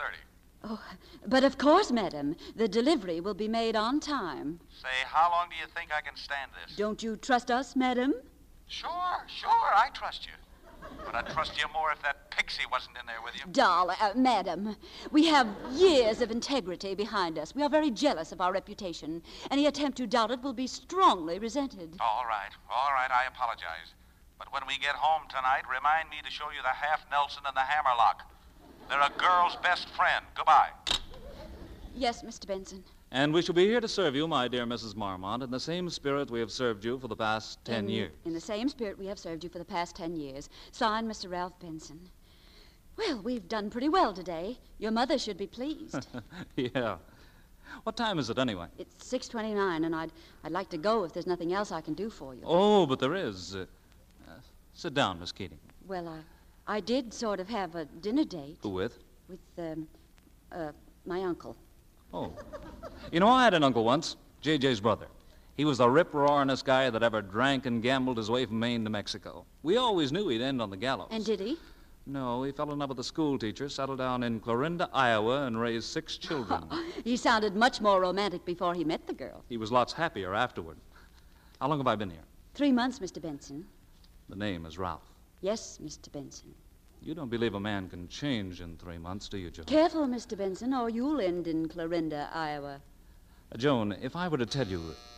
That's my mother. Don't answer it. Mr. Benson, if you don't mind, I- I'll go now. And won't you forget your wicked old uncle and have dinner with me? You're forgetting you have a dinner date with Irene Wells. Oh, there. I'm sorry, Mr. Benson. Uh, Who's that out there? Is that you, Chambers? Yes, it's me. Well, uh, come in here a minute, will you? Well, Well, Chambers, you're working late, aren't you? What are you doing that's so important? Writing myself threatening letters. You left your burglar alarm going. Uh, that's just Mother. Well, Chambers, uh, if you can't find anything more interesting to do, I have a little chore for you. Irene Wells is in from the coast, and naturally she has to be entertained. How would you like to be the entertainer? Well, now, that's mighty white of you, Benson, old boy, but I couldn't bear to deprive you of the pleasure. Now, look, old man, I'd be glad to do it myself, but uh, confidentially, I'm after bigger game tonight. Lovely girl. My secretary. Oh. Everything, uh, everything's working out all right, I hope. She's a little stubborn, but I think she'll break down. That's great. Good luck. Good night, Mr. Benson. Oh, now wait. You're not leaving yet, Miss Keating. Why, Mr. Benson, did you see Irene Wells? Really, old man, there's no one in the world I'd rather take out tonight. Charming woman. I'll sell her the store. Oh, will you? I sure will. There, Miss Keating, that's the spirit of cooperation I like to see. Now, you and I can have dinner tonight. You're right, Mr. Benson, and I accept. But I warn you, I'm ravenously hungry. You shall have the works, Miss Keating. Two kinds of ice cream. Oh, uh, Chambers, uh, uh, get Miss Wells a nice dinner tonight. And after the theater, your time uh, is your own. Miss Keating will attend to the details uh, tickets and all that. But not the part where my time's my own. Oh, Mr. Benson. Uh, uh, isn't your buzzer ringing? Good evening, Mr. Everett. No, it couldn't possibly be mine. I left a full half hour ago. Oh, but Where I, I is just. Uh, everybody? I've been buzzing and buzzing and buzzing. Curious? I didn't hear it, Mother. Come in, Mr. Howard. Mr. Howard, this is my son, Ralph. How do you do? He's in the firm now. Uh, Milo, Mr. Howard's leaving first thing in the morning, and I would like two models immediately in the salon. oh, but, but, but, Madam Benson, everyone has gone home. Home? At this hour? Why? Well, i- it's customary, Madam. Now, if I can do anything, I will. You're not going to model lingerie in my establishment. Miss Keating, have you ever done any modeling? Why, no. Well, it isn't too difficult. Rather simple, in fact. I'm sure Miss Keating will show your new numbers most effectively. I don't think she will. What's that, Mr. Chambers? Well, I mean, well, uh, girls never modeled before. It's well, there's an art. You just can't acquire it in ten minutes. Art isn't necessarily acquired, old man. Miss Keating has certain natural advantages that some professional models don't possess. Really? I hadn't noticed. It isn't your place to notice. One can't help noticing the obvious, Mother. Well, it's obvious the girl is bow legged. She is not bow legged. She is bow legged. Be quiet. Miss Keating, you may come into the dressing room. I'm sure you'll do. Yes, Madam Benson. And now, Mr. Chambers, whatever gave you the idea Miss Keating has bow legs? Whatever gave you the idea, she hasn't.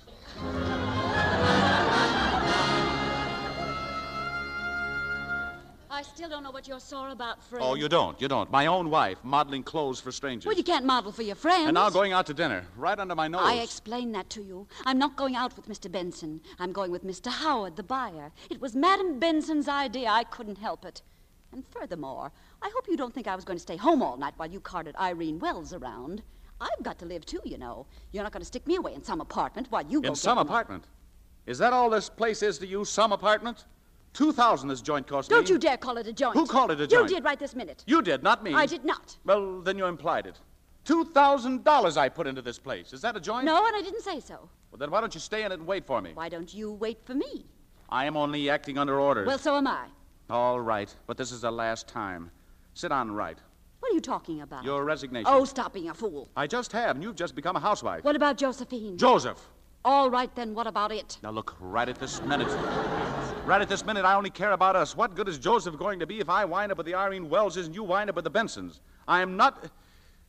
Oh, darling. Look at us fighting when we want to love, and all because you want a child with a finishing school education even before it's born.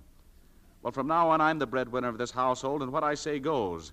You have just quit the J.J. Benson Company, and without the usual two weeks' notice. But we haven't much more to go. Our overtime tonight will cut it way down. Right, or I'll spill the beans to J.J. in the morning. You wouldn't do that. To keep you, I'll spill it to her tonight. If you do, you won't keep me. What? What? Please, darling, let me have my child in my own way, not yours. You'd, you'd leave me? Darling, I, I've hurt you. Why, you're, you're shaking. Why shouldn't I? Joseph was almost an orphan. Kiss me, darling. Now, come on, Slowpoke, to work. For Joseph. Josephine.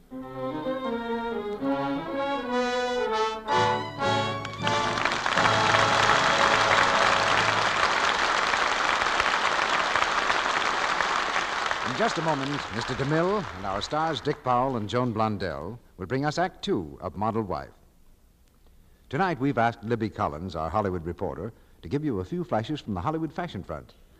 Say, Libby, you're looking pretty stylish yourself tonight. But I've never thought that uh, yellow and red. were- That's something I wanted to talk about tonight, Mr. Bruick. Red for trimmings and accessories is just about the smartest color this spring. but does it go with everything, Libby? Red goes with just about every color there is, Mr. Bruick. In other words, red is right.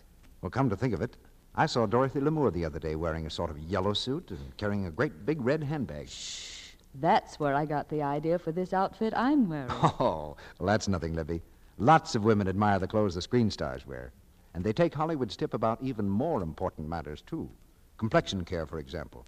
Women everywhere have taken the screen star's beauty tip about using Lux toilet soap every single day. Well, that's only natural, Mr. Ruick, because women realize that Hollywood screen stars just have to have nice skin.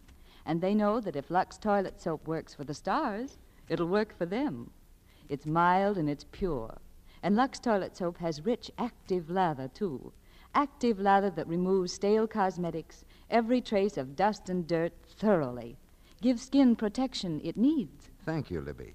You know, once a woman starts using Lux toilet soap, she understands why famous screen stars like Dorothy Lamour say, Lux soap's a wonderful beauty aid. It helps keep skin lovely. Try the complexion soap that nine out of ten screen stars use. Let Lux Toilet Soap help you keep your skin appealingly soft and smooth, the way you like it to be. We pause now for station identification. This is the Columbia Broadcasting System.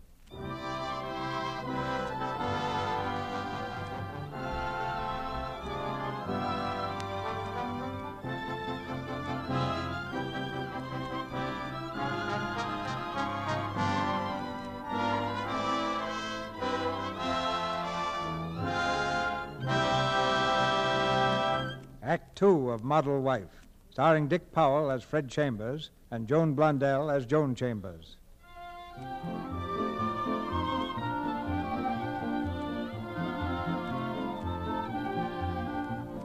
Joan went out for the evening with Mr. Howard, the buyer, but strange to relate, she's returning home with Mr. Benson, the boss. Mr. Benson is very gay. As a matter of fact, he's so gay that Joan has to support him by the arm.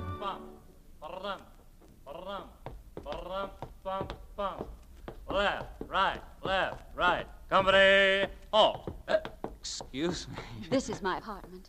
Good night, Mr. Benson. Safe at home. Benson service at his best, rescuing damsels from boards. A good customer, Mr. Howard, but the grandfather of all boards. I appreciate the rescue, Mr. Benson. It's been a lovely evening, but it's really quite late. A and good I'd- soldier never relinquishes his post until relieved.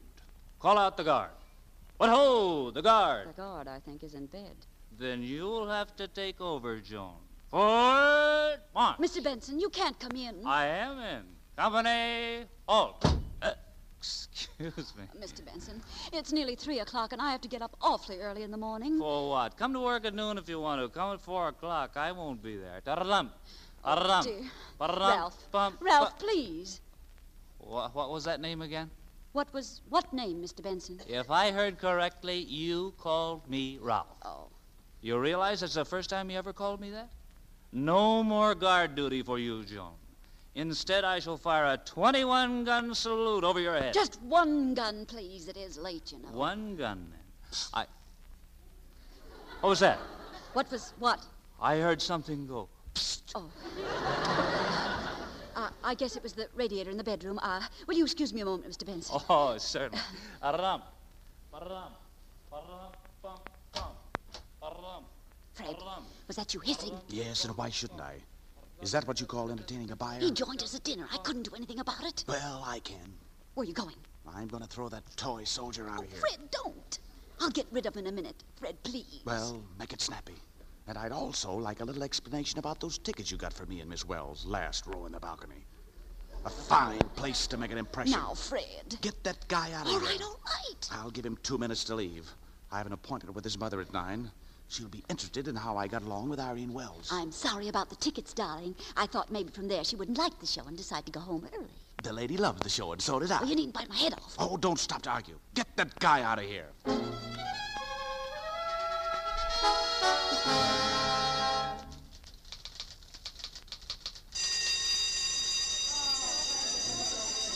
Oh, I'd love to, Tuffy. Come on, Joe. It's quitting time. Let's beat it. No, I can't do it, Fred. I'm working late tonight. Now, don't be a slave, my friend. I gotta. Anyway, I get overtime, and that's something. Joe, a man like you in the payroll department should be above money troubles. Simply give yourself a raise. Yeah, it's easy. Like flying to the moon. All you gotta do to get a raise is to be in with Ralphie boy, like that Keating dame. What about that Keating dame? Oh, nothing. I just gave her a $10 raise, that's all. JJ's orders on account of Keating gave Ralphie boy some new idea about perfume. New idea about perfume. Yeah. You give Ralphie boy an idea he likes, and you'll get a raise, too. Yeah. Yeah, I bet I would.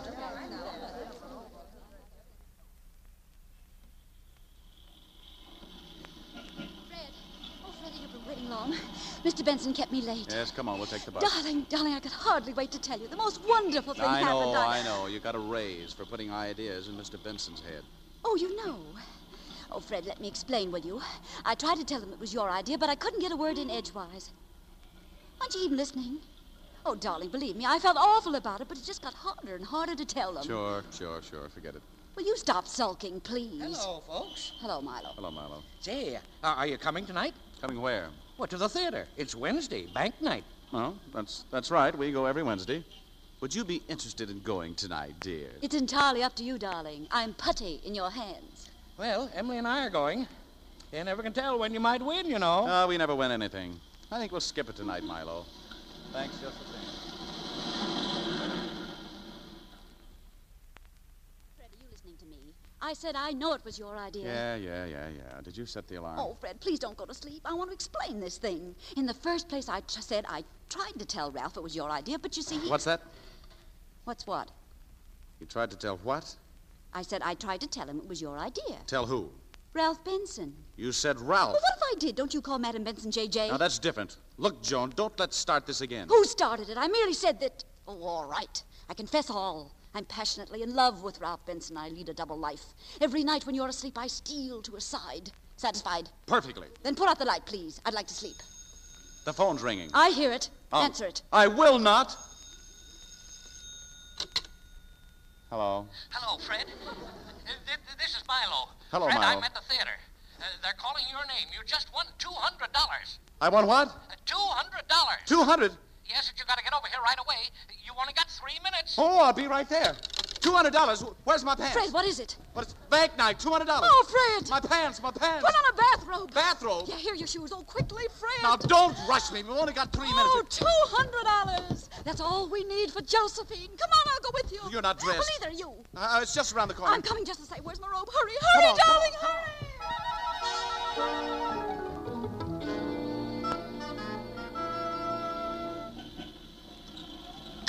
Hello. Oh.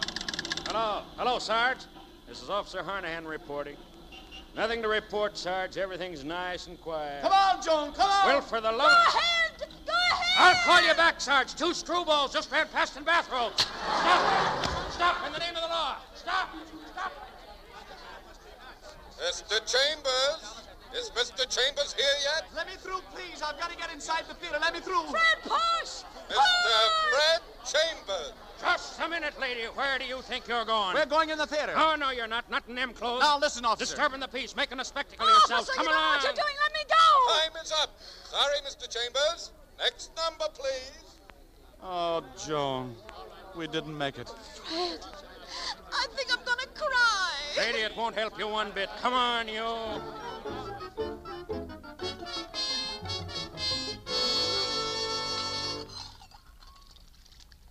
I don't know why, but my side of the dish seems to get dry quicker than yours. That's no job for a man, anyway. When we're rich, we'll get one of those electric dish dryers. Not if we keep on paying $10 fines for disturbing the peace. Josephine's not going to forget that in a hurry. Funny, isn't it, how my side is also a little cleaner? Well, Emily Post says always leave a little on the plate. Oh, Open up, I command you, in the name of sweet charity. who was that? Sweet charity. He wants to come in. Is anybody home in there? Yes, Mr. Benson. What did you say oh, that for? I wasn't thinking. I'm always saying at the office. Oh, where's something I can throw? Give me that dish. no, you can't do that. I can if you don't spoil my aim. Please, Fred, go over to the Everetts. I, I promise you I'll be rid of him in five minutes. How am I going to get out? Across the fire escape. The fire escape. Me, the husband, getting away on the fire escape. How do you like that? Please, Fred, go and talk to Milo. All right, but this is the last time I'm going to be shoved out of my own home. Milo, can you hear anything? They're sitting down, I think. Uh, Well, why don't they say something? Listen. I, uh, I wasn't expecting you, Mr. Benson. Oh, I just happened to be passing by. Now, why couldn't I make it sound convincing? As a matter of fact, I planned this visit for weeks. Joan, I. I brought something for you. Oh, you did, huh? What is it?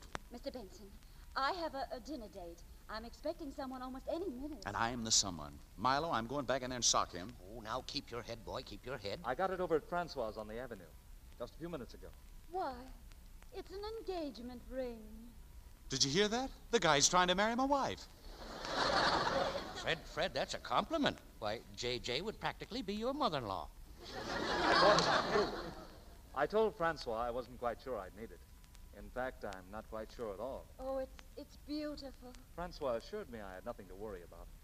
A man like you, he said, a girl would be crazy to turn you down. Oh, I'll kill him. My, it's a beautiful ring. I'm going in there and strangle him. Let me go, Milo. No, no, no. You're going to stay right in here and keep your job. Lots of girls would give their right eye to marry you, Francois said. What do you think? Does Francois know what he's talking about? It's it's beautiful. And after you leave, I'll cry, but it's impossible. I'm in love. Desperately in love, Mr. Benson. Oh. Well, could you at least stop calling me Mr. Benson? Yes, Ralph.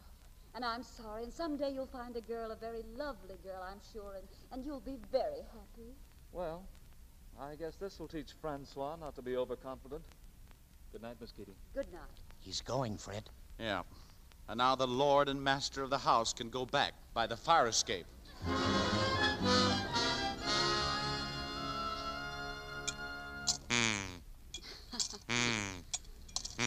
Listen to him, Fred. His tummy's so full he's purring. Yeah, it won't be long now. If you haven't been putting slugs in here again. Now, who do you suppose that is? Well, no matter who it is, I'm not getting out tonight. I've been on that fire escape so much lately the pigeons are building nests on me. Look out. I'll open the peephole. Oh, Who is it? i- it's Madam Benson. Madam Benson. Pigeons, here I come. Just a moment. Is it all right? Okay, let her in. Oh, uh, uh, come in, Madam Benson. Good evening, Miss Keating. I, uh, oh, here. Uh, please take this chair. It's the most comfortable one. I prefer to be uncomfortable. Sit down, my dear. Thank you. I, uh, uh, well, I'm surprised. So am I, in my own fashion. When did you see my son last? On Tuesday. I, I think it was Tuesday. Go on. Uh, Well, uh, it was after office hours. I know. He came here, stayed a few minutes, and left. His chauffeur reports to me occasionally. Oh, I, that's dreadful. Oh, forgive me. I'm, I'm sorry I said that, Madam Benson. What did Ralph want? Well, he, he had some idea about merchandising. He, he wanted me to look up some data for him. What's your first name, child? Joan. Why do you lie to me, Joan? You think of me as a hard bitten old woman, don't you? Oh, don't deny it. But I came here humbly. All I want is the truth about Ralph. He saw you Tuesday night. He's been on a spree. Uh, he's been away for three days. I'm no fool. I have eyes. It was because of you, Joan. What happened? He asked me to marry him. And you turned him down. Yes. It isn't a coincidence that since he's known you, he's been a different man. I've been proud of him. Why did you say no, Joan? I'm sorry. Is there another man? Well, in a way, yes. You, uh, plan to marry soon? Well, I. I. uh, Can't afford it, huh? Why? Oh, what do you nothing. mean? Good night, Joan, and thank you. Good night, Madam Benson. Oh, by the way, that picture over there, that's Mr. Chambers in our office, isn't it? Good night, dear.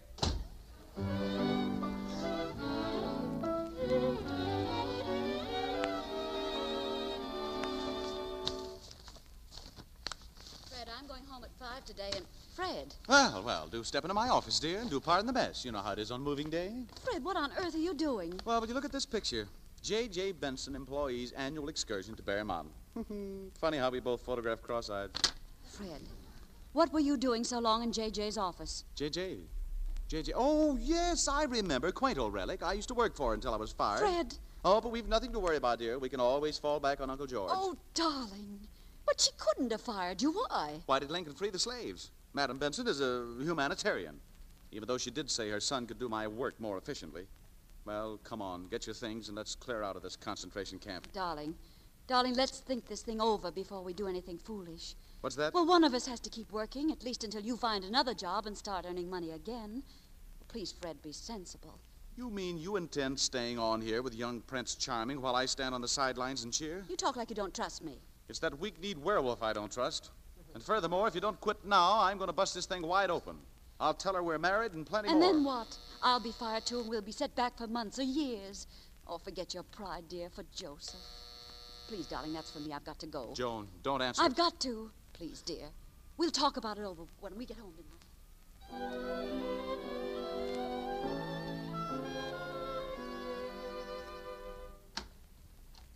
Well, good morning. Morning, morning. You might have telephoned you'd be out all night. I waited up for you. Well, that's very considerate, very considerate indeed. Where are you going all dressed up? I'm going to work. Hmm, that's right. Work. I remember now. Make a note of that, Miss Keating. And remind me to look for a job when I get up this afternoon. Well, that's one thing we're not going to worry about. We'll manage. We'll just explain gently to Josephine that you'll have to wait a bit. Josephine, where's the budget book? What about the budget book? Well, I, I got to make an entry in it. Fred, that's not your money. Or mine either. We can't touch that. Well, suppose I told you it's already touched. Suppose I told you I gambled away every cent of it, and more besides. Suppose I told you I'll be changing my address to the county jail unless I make good the checks I drew. What would you think of that? When did this take place? Uh, last night. I see. Well, you, you won't have to change your address. If you'd quit yesterday when I asked you, this wouldn't have happened. Still harping on that, are you? You with your ten cent pride trying to make a noise like a husband, and then going out and acting like a spoiled brat. The big, strong protector of the home baking into his baby's bank. The breadwinner, the provider. Too proud for his wife to work, but not too proud to rob a baby bank. What's wrong with a guy trying to make enough money so he doesn't have to stand by watching the whole Benson family trying to marry his wife? If we could afford it, I'd have a nervous breakdown. I am a baby, and our home can go as long as the chamber's flag keeps flying in the breeze. You'll forgive me if I've had enough, and if you don't forgive me, I've still had enough. Coffee's on the top shelf. There's no cream. I'm going to work. Give my love to the Bensons. Here's something you overlooked your friend, the stork.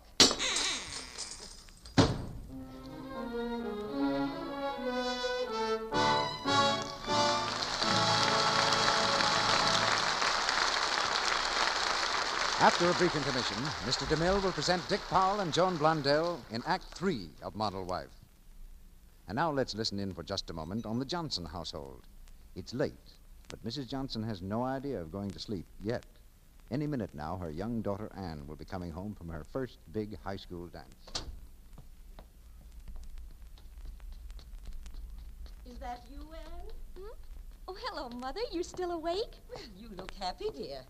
Did you have a nice time? Oh, Mother, it was simply super. I danced every dance.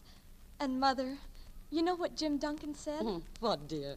Jim said he wished he could go on dancing all night with me. You know what else he said? He said, Gee, Ann, you're sweet. Of course, Jim loves to dance with Anne. She's a typical American girl, charming and fresh and really sweet. And lots of that freshness and charm, of course, is due to Anne's wise upbringing. Her mother says, From the time she was small, I've taught Anne that unless a girl is truly dainty always, no other charm counts.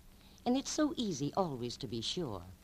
Anne wouldn't think of going out on a date without her Lux soap bath. She calls her daily Lux toilet soap bath her beauty bath. We're both keen about Lux soap's wonderful active lather. It leaves skin beautifully fresh and sweet. Yes, fastidious women love the way a Lux soap beauty bath makes daintiness sure. You see, Lux soap has active lather that carries away perspiration, every trace of dust and dirt, leaves skin really sweet and fresh. And here's something else. You'll love the delicate perfume Lux toilet soap has, the light, clinging fragrance it leaves on your skin. Hollywood screen stars, you know, say their complexion soap makes a truly luxurious bath soap, too. And it's economical as well. Lux toilet soap is hard milled, so you can use it down to the last thin sliver. And this fragrant white soap costs so little. Why don't you begin to use Lux toilet soap for your daily beauty bath, too? Now, our producer, Mr. DeMille. The curtain rises on the third act of Model Wife.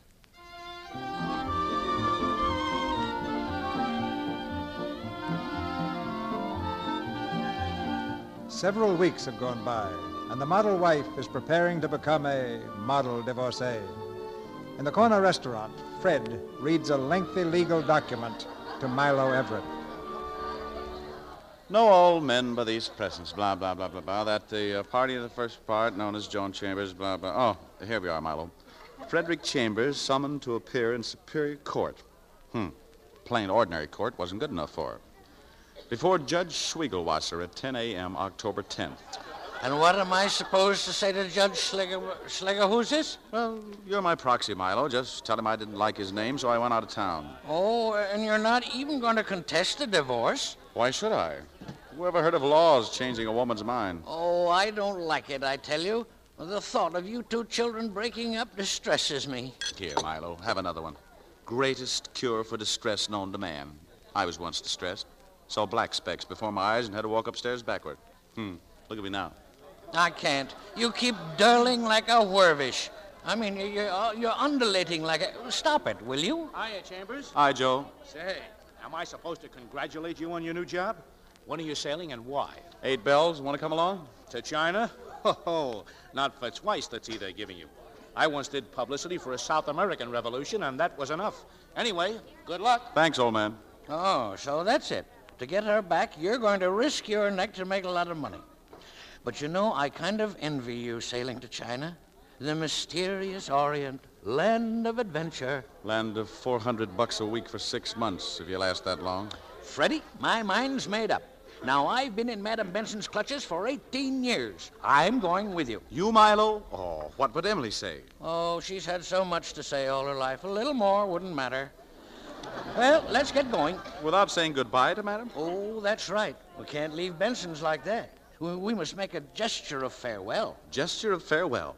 That's it. Oh, only it's too bad Madam will be too busy this afternoon. It's grand opening of Ralphie's new perfume department, you know. Oh, grand opening, huh? Well, Milo, why are we dallying? There's men's work to be done. To Madam Benson's.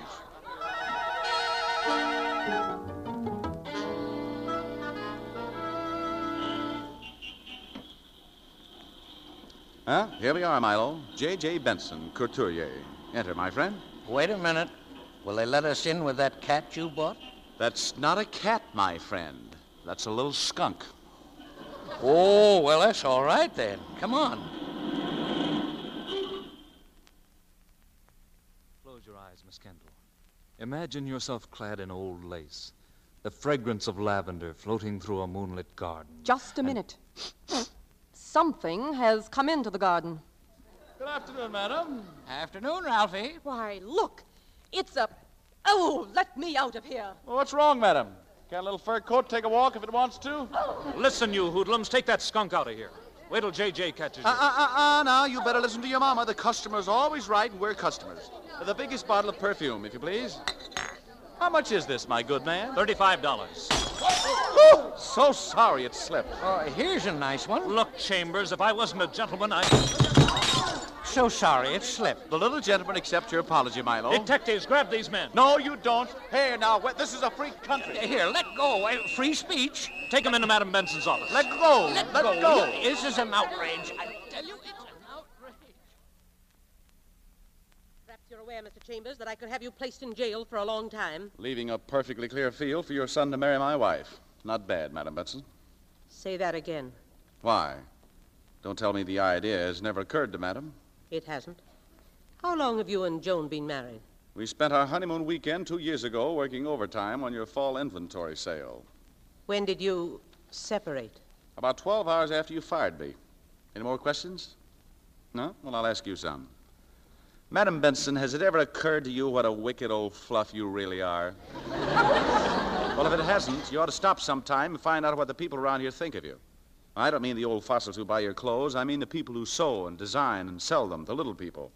Connie Gordon, who you fired for supporting her husband when he was out of work. Ike, your $16 a week elevator man who smiles like an angel at your swank clients and hates you. Milo, who's had everything decent knocked out of him after 18 years under your thumb. You know, I could go on all day, but what's the use? You're too far gone. But one of these days, Madam is going to fall off her little niche. Smack on her million dollar bustle, and I hope that day is soon. Good day. Sorry if I haven't disturbed you.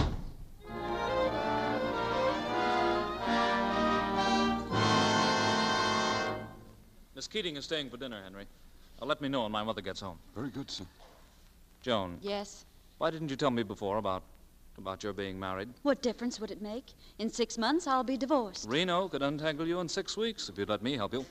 I'm interested in what happens after that. After that, I'll be free as the wind and happy as a lark. Joan, Please, Ralph. You're very sweet, but don't say it tonight. I warn you, I'll say it twice as loud tomorrow night. Good evening. Oh, good evening, Madam Benson. What kept you so late, darling? Picking up broken bottles? Yes, and a few other surprises as well.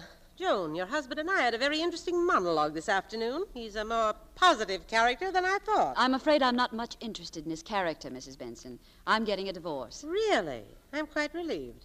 In that case, his going away can't matter very much to you. Going away? Yes, to some outlandish place. Uh, Milo told me about it. China, I think. China? But why China? Heaven only knows.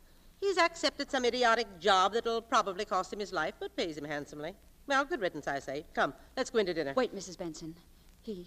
Why, he, he couldn't do a thing like that. Look at me, child. It's bad enough for old fools like me to make mistakes.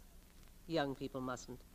His boat sails in an hour. But he, ca- he can't, he mustn't. Joan, do you love him? No, Then but- let him go. No, he's not going to kill himself over me. Come along, my dear. Ralph will drive you to your apartment. Ralph will not. What? You heard me, Ma. I refuse to be an accomplice in slitting my own throat. All right, then I'll drive her. Come on, child.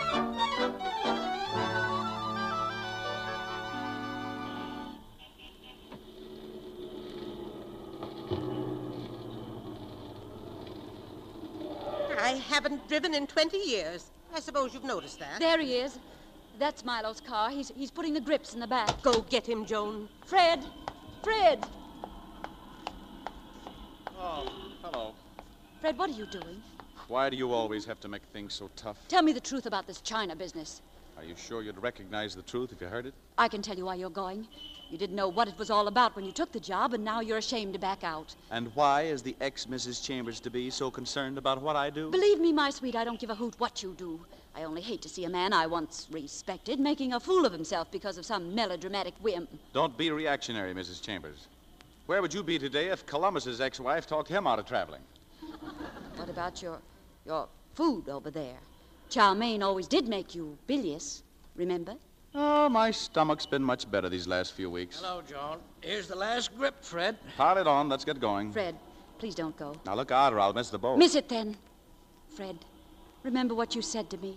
Here we are fighting when we should be loving. I remember that. That's all I have remembered since you went so far away from me. Far. I've been a couple of blocks away all the time. No, you haven't. You've been on the other side of the world, and it's time you came home. No, no, it wouldn't work. We'd be right back where we started. Fred. Sure, we would. Bills and budgets, and you're working so that we could have a baby with a silver spoon and a fancy wardrobe. No, that's that's forget it. We'll try it my way this time. Goodbye, Joan. Goodbye. Don't forget the picture postcard. Hop in, Milo. Joan, is he going? Yes. Over my dead body, he's going. Get in my car. Mrs. Benson. Get in quick. What are you going to do? He can't make that boat if his back wheels fold up, can he? What? Watch it, darling. I'll make a cripple out of that car in one fell swoop.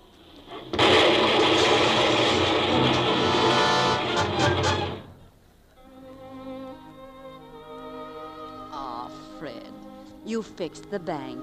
Sure. The day you left, I fixed it. Oh, darling, I love starting over. It's like being on a honeymoon again. Joan. Joan. Maybe we should answer it. Ah, let her ring. Might be JJ. I told her not to call me at these ungodly hours. Maybe it's important. Who's the master of this house? You are, my lord. Okay, I'll answer it. Hello? Hello? Western Union calling. Is Mr. Chambers there? Yes, this is Mr. Chambers. We have a telegram for you. Collect. All right, go ahead. Please rush $200. My wife is going to have a baby. Signed, Uncle George. Take an answer. Collect. Sorry, so is mine.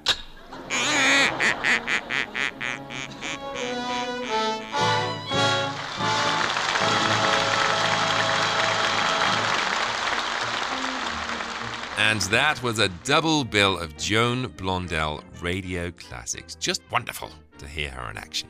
Okay, let's find out then who the hell was that Hollywood legend? Well, I saw a picture in the Sunday Times today of a man that we all like very much that's in pictures in a new picture, and he's a he's a very sad-eyed, innocent villain. Are you by any chance a sad-eyed, innocent vil- villain in pictures? Yes, I'm afraid I.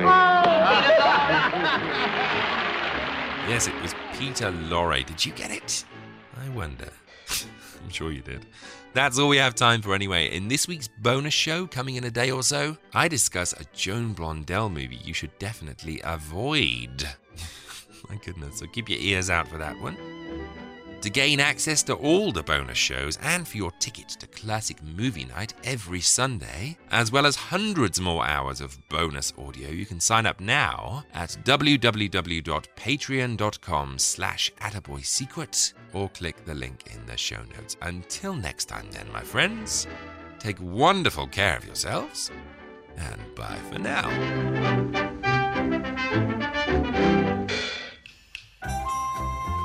If you'd like to support this show, you can do so by going to www.attaboyclarence.com and clicking on the Patreon banner. Pledges start from as little as $1 a month, and in return, you'll receive exclusive emails, bonus episodes, previews, and ebooks. And every dollar pledged goes towards making these shows better and more frequent. Go to www.attaboyclarence.com or click the link in the show notes now to become a patron. Thank you.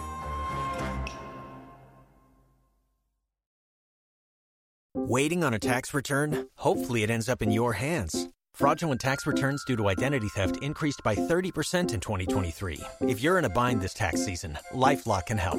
Our U.S. based restoration specialists are experts dedicated to helping solve your identity theft issues.